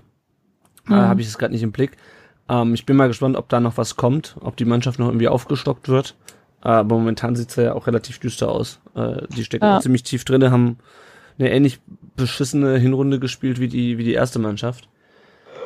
Bin ich gespannt, wie es da langfristig weitergeht. Gut, kommen wir noch auf, Okay. auf ein paar andere Themen, ähm, bevor wir hier heute die Folge zumachen. Ähm, Mhm. Benjamin Pavard wird, äh, äh, zumindestens wenn man äh, Hasan Salihamidzic folgt, äh, im Sommer zu den Bayern wechseln. Ähm, ganz interessant finde ich da, dass ähm, VfB diesen Transfer bisher immer noch nicht bestätigt hat. Michael Reschke zufolge, weil ähm, die Transferverträge noch nicht unterschrieben sind. Äh, und in Verbindung damit äh, hat der VfB äh, wahrscheinlich seinen Nachfolger verpflichtet von Pavard, nämlich äh, Osan, Ojan, ich weiß nicht, wie man den Vornamen richtig ausspricht, Kabak äh, für 11 oder 12 Millionen äh, von äh, Galatasaray geholt. Ist auf jeden Fall der teuerste Transfer des VfB. Ähm, meine These war ja so ein bisschen, dass ähm, Pavard jetzt, wo Kabak da ist, ähm, schon im Winter nach München gehen könnte. Das wird zwar von allen Seiten dementiert, ähm, aber das hatte ich so ein bisschen das Gefühl, dass das der Grund war, warum der VfB auch diesen äh, Transfer noch nicht final bestätigt hat, weil vielleicht noch nicht klar ist, wann der über die Bühne geht. Äh, meinte, ich liege damit völlig daneben oder könnte da was dran sein? Da ist schon hundertprozentig was dran. Also ich, ich sagte, also ich bin da schon lang der Meinung, dass ähm, das irgendwie zusammenhängt und dass Harvard in unserem Trikot kein Spiel mehr macht. Also, also ich, ich kann dazu einspeisen, ähm, dass es tatsächlich wohl da nach, auch nach der Bekanntgabe von Salihamidzic, ähm, dass es durchaus Bestrebungen gab der Münchner, dass sie, dass die den Pavard noch während der Winterpause verpflichten wollten gerne, dass der da auch wahrscheinlich nicht Nein gesagt hätte, aber dass der VfB dann Riegel vorgeschoben hat. Und mhm. ich habe dann auch nochmal nachgehört, ähm, als quasi ob das dann bedeutet, äh, dass, dass der Pavard geht und meinen Informationen zufolge, äh, aber das war, das ist stand, glaube ich, letzten Donnerstag, hieß es, dass da keine, keine neue Fahrt reingekommen sei. Mhm. Okay. okay. Aber aber, aber ich gebe auch zu bedenken, das Transferfenster ist noch zehn Tage offen. Ja. Kann, kann alles passieren, ja. Also ich, das, mhm. ich, will das nicht ausschließen, das war einfach mein letzter Stand so. Mhm. Hast du denn ähm, noch einen Stand, ob noch Transfers in der Pipeline sind? Gibt es da noch irgendwelche Gedanken in Richtung Offensive? Also ich habe heute jetzt irgendwo gelesen, dieser junge ähm, was ist er, Kroate oder was auch immer, der, der ist jetzt bei Pauk Saloniki untergekommen. Pole, Pole ist es. Ah, nee, der, das war Pole. der, der Pole, genau, ja. ja. ja. Ähm, der, den Kroaten, da meinst du, da ist doch irgendwie jetzt vom FC Neapel ähm, ein Spieler, wurde da mal genannt. Also, ich habe so das Gefühl, aber das ist, das ist mehr so mein Gefühl, beziehungsweise also sagen wir so, ich habe am Sonntag nach dem Training ähm, haben wir mit Markus Weinzel nochmal gesprochen. Mhm. Und da haben wir ihn auch auf das Thema angesprochen, ob es sich noch jemand wünsch wünschen würde. Da hatte er so ein ganz besonderes Grinsen drauf. Das letzte Mal, als ich das gesehen hatte, kam ein paar Tage danach der Zuber, als auch bei der gleichen Frage in etwa gleich geantwortet hatte. Also ich habe so im Gefühl, da ist noch was äh, am Köcheln, ja, da, da tut sich noch was. Mhm. Aber ohne das jetzt mit Sicherheit sagen zu können. Mhm. Das ist nur so, so, so ein Gefühl und ich denke auch, dass nach dem, nach dem Fehlstart in die Rückrunde, dass das vielleicht das Thema auch nochmal ein bisschen befeuert hat und da jetzt vielleicht eher nochmal dann Bestrebungen da sind, nochmal jemand zu holen. Mhm. mhm. Okay, ähm, Holger Badstube war ja auch so ein bisschen ein Hin- und Her-Thema, bleibt er, geht er. Ähm, hat jetzt wohl irgendwie kein Verein groß Interesse dran äh, bekundet, was mich jetzt auch nicht sonderlich verwundert. Äh, dementsprechend bleibt er hier. Aber scheinbar, scheinbar wo, wollte er dann auch hier bleiben. Also das ja. war irgendwie, das war auch wieder so eine Geschichte, wo ich mir dachte, warum diskutiert er das öffentlich? Ja. Also warum ja. sagt er nicht irgendwie, okay, äh, wir reden mal drüber, wir würden dir keinen Stein in den Weg legen und dann sagt Bart Schuber, nö, ich möchte nicht hier bleiben und ich äh, will mich reinhauen und dann äh, sagt, ja. sagt Reschke, okay. Und, ja. und dann war's das. Also das habe ich nicht so ganz verstanden, warum das so in der Öffentlichkeit äh, einmal in die eine Richtung, einmal in die andere Richtung. Wie gesagt, es geht immer ja. noch schlimmer, sie Fortuna Düsseldorf, aber ähm, das hat mich ein bisschen irritiert. Äh, genau, aber, aber ich glaube, groß diskutieren brauchen wir da nichts mehr, oder? Nee, wir sind auch schon wieder heute relativ lange dabei. Ähm, ja. Noch eine Meldung, Rainer Wiedmeier kommt im Sommer zurück. Da werden wir dann sicherlich, auch wenn es auf den Sommer zugeht, äh, nochmal mehr drüber sprechen. Äh, Wiedmeier ja äh, Co-Trainer derzeit bei Hertha BSC. Ich glaube, sein Vertrag läuft aus und dementsprechend kommt er dann im Sommer wieder zum VfB, war früher Co-Trainer unter Bubble damals, glaube ich. Mhm. Genau. So. Und dann wolltest du noch Werbung für die Viererkette machen. Genau. Äh, Viererkette, wer sie noch nicht gehört hat, das war unser gemeinsamer Hinrundenrückblick der vier VfB-Fan-Podcasts, äh, nämlich einmal dem Brustring Talk, VfB SDR und der Nachspielzeit vom, vom Ron, dem Ed Brustring 1893 auf Twitter. Da haben wir in vier Teilen mit vier verschiedenen Schwerpunkten, einmal äh, Korkut, einmal Weinziel, einmal der Verein und einmal sozusagen so ein Ausblick auf die Rückrunde. Ähm, haben wir über die Hinrunde gesprochen. Äh, wer das noch nicht gehört hat, hört euch das an. Das sind insgesamt vier Stunden über vier Podcasts verteilt. Ähm, kommt bestimmt noch mal eine, eine Länderspielpause, wo ihr die Zeit findet. Oder vielleicht ja bis zum Spiel in München. Genau. Und wem das jetzt ganz besonders gut gefällt, der darf uns auch gerne mal finanziell unterstützen. Ähm, das könnt ihr tun über Patreon. Habe ich es richtig ausgesprochen? Ja, Patreon. Okay, Patreon. very. American. Ah, yeah, okay, I try my best to do it. Ähm, ihr könnt uns da mit einem kleinen monatlichen Betrag ähm, finanziell unterstützen. Ähm, das setzen wir für die laufenden Kosten und für neues Equipment ein. Zum Beispiel ähm, haben wir mir jetzt ein neues Head Headset gekauft, weil ähm, mein altes habe ich mich draufgesetzt. Ja. Belohnungen gibt es dafür auch. Das ähm, findet ihr unter patreon.com rudb. ähm, wir freuen uns auch über kleine Spenden und auch PayPal ist nach Nachfrage möglich.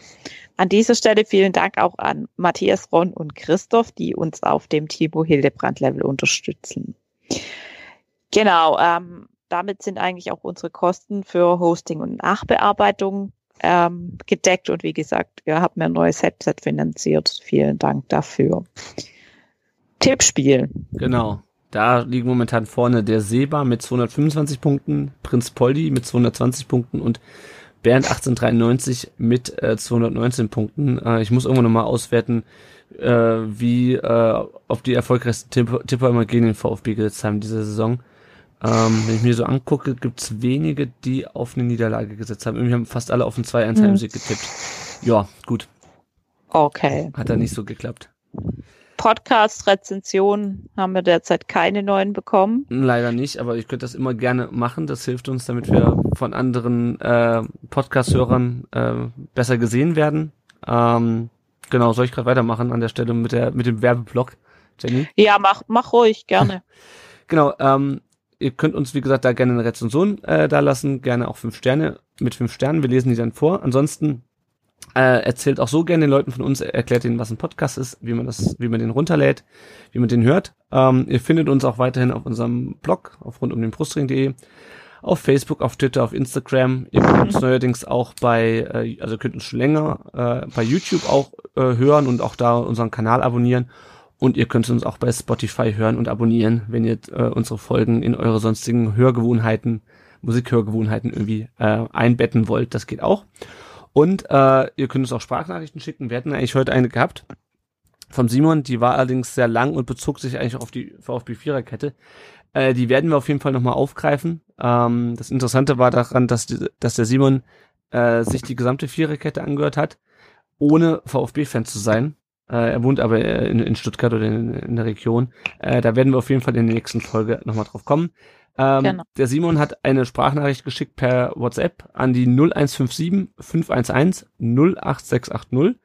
Ähm, wenn ihr auch mit uns hier diskutieren wollt, indem ihr uns sozusagen ein bisschen Input schickt, äh, audiomäßig, dann könnt ihr da eine Sprachnachricht hinschicken und dann spielen wir die hier ab, äh, wenn wir die Zeit finden und diskutieren darüber. Gut, dann sind wir schon am Ende. Die nächste Folge, die werden wir nach dem Freiburg-Spiel aufnehmen. Es ist übrigens unsere äh, Folge Nummer 50, ist die regulären Folgen. Jubiläum. Genau, wir haben ja äh, die, äh, wir haben immer Sonderfolgen. Äh, die zählen wir da nicht dazu, sondern von den re ganz regulären Folgen, die nicht sich über Trainerentlassung oder Saisonrückblick beschäftigen, äh, Mhm. ist das Nummer 50. Ähm, und da freuen wir uns schon sehr drauf. Äh, ja. GG, erstmal vielen Dank, dass du dir heute Abend die Zeit genommen hast und äh, dein Fachwissen zum VfB äh, hier mit äh, hier preisgegeben hast und mit uns über den VfB diskutiert hast. Vielen Dank. Ja, vielen Danke. Dank für die Einladung. Vielen Dank, ja. Gerne. Genau. Wer dem Okay. äh, GG folgen möchte bei Twitter, der kann das tun unter g-fisterer mit PF vorne. Ähm, vielleicht können wir noch mal kurz sagen, weil wir auch uns vorhin schon vorgestellt haben, Jenny, wo findet man dich bei, bei Twitter? At äh, Ocean A unterstrich A14. Ich habe aber im Moment ein Schlossform-Profil aus diversen Gründen, aber. Genau. Aber wenn ihr ja. Jenny kennt und ihr aber noch nicht folgt, dann äh, öffnet sich vielleicht das Schloss für euch. Vielleicht. Genau, aber auf jeden ich, Fall. Ich prüfe vorherweise. Genau, genau, genau. Der Yannick, das wurde schon an anderer Stelle angemerkt, nämlich als du jetzt vor dem Main-Spiel mit der äh, Mara Pfeiffer, der Wortpiratin, gesprochen hast. Du hast noch kein Twitter-Profil. Ähm, kann man dir irgendwo folgen? Ja, also ganz regulär. Man darf mir natürlich auf Facebook eine Freundschaftsanfrage stellen. Die prüfe ich auch vorher. Wer mir wohlgesonnen ist und mit mir über den VfB reden möchte, kann das gerne über Facebook tun. Des Weiteren bin ich auch auf Instagram ähm, noch vorhanden, beziehungsweise habe dort ein Profil, was ich jetzt aber gerade ein bisschen erneuere und Twitter-Account ist in Arbeit. Under Construction. Sehr schön, wir freuen uns alle drauf. Ja, mich findet ihr unter l-sauerwald. Ähm, und damit sind wir am Ende der heutigen Folge. Äh, vielen Dank euch fürs Zuhören. Äh, wir wünschen euch eine schöne Woche und hoffen, dass vielleicht auch in München ähm, was rausspringt. Spätestens dann aber äh, im Spiel, im Heimspiel gegen Freiburg und danach wir uns auch schon wieder. Also ich genau. sage an dieser Stelle Tschüss. Tschüss und Ade. Servus. Ciao. Bye bye.